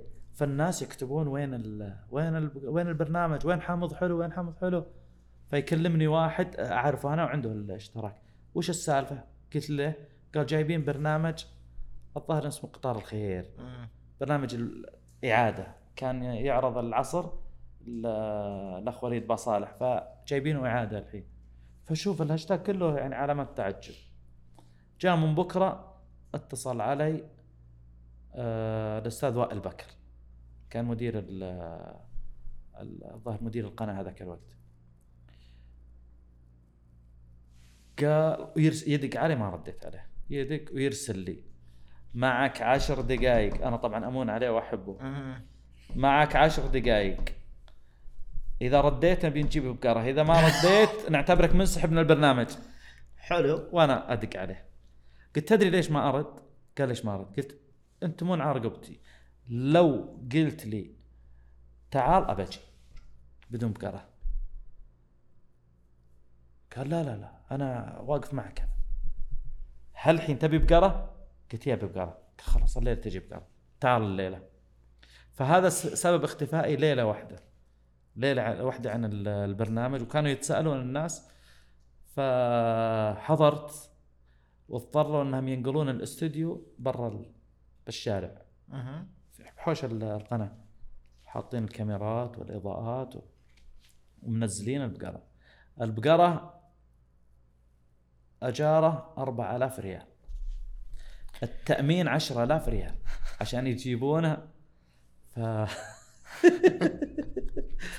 واحد يقول بقرة بس نزلوها يمكن ربع ساعة. أجارها 4000 أغلى من راتبي يقول. أوكي كان راتبه حول أربعة يقول أغلى من راتبي. فهذه سالفة ال- البقرة ما قدروا يدخلونه يقول تكسر الدنيا. أوكي. بس طلبك يبقى منطقي في وجهة نظري أمانة. اي الشخص المنصف يبي يقول آه، منطق. أنا عن نفسي أي. صراحة لكن شكرا إنك تممت ال- الحلقة على خير. شكرا لإصرارك. شكرا لك إنك شرفتنا. يعطيك العافية يا أبو سعود. الله يسعد قلبك وش وجهك متغير علي. الله يا- يسعد يا قلبك حبيبي. الله يعطيك العافية. الصراحة نشفت ريقي صراحة. آسف آسف. الله يعطيك آسف. العافية. صراحة من آه، أجمل اللقاءات اللي ظهرت بصراحة. الله يعطيك العافية. تشوف أنا آخذ راحتي. أتمنى إنه يعني قدمنا حلقة حلوة. مفيدة للمتابعين والله يعطيكم العافية. الله يجزاك خير والله يرويكم الجنة يا رب العالمين. الله يعطيك العافية. آه كان خلف الكاميرات عبد العزيز وكذلك أحمد. شكرا لمن كان في الإعداد. عادل محمد نور والشذا سامي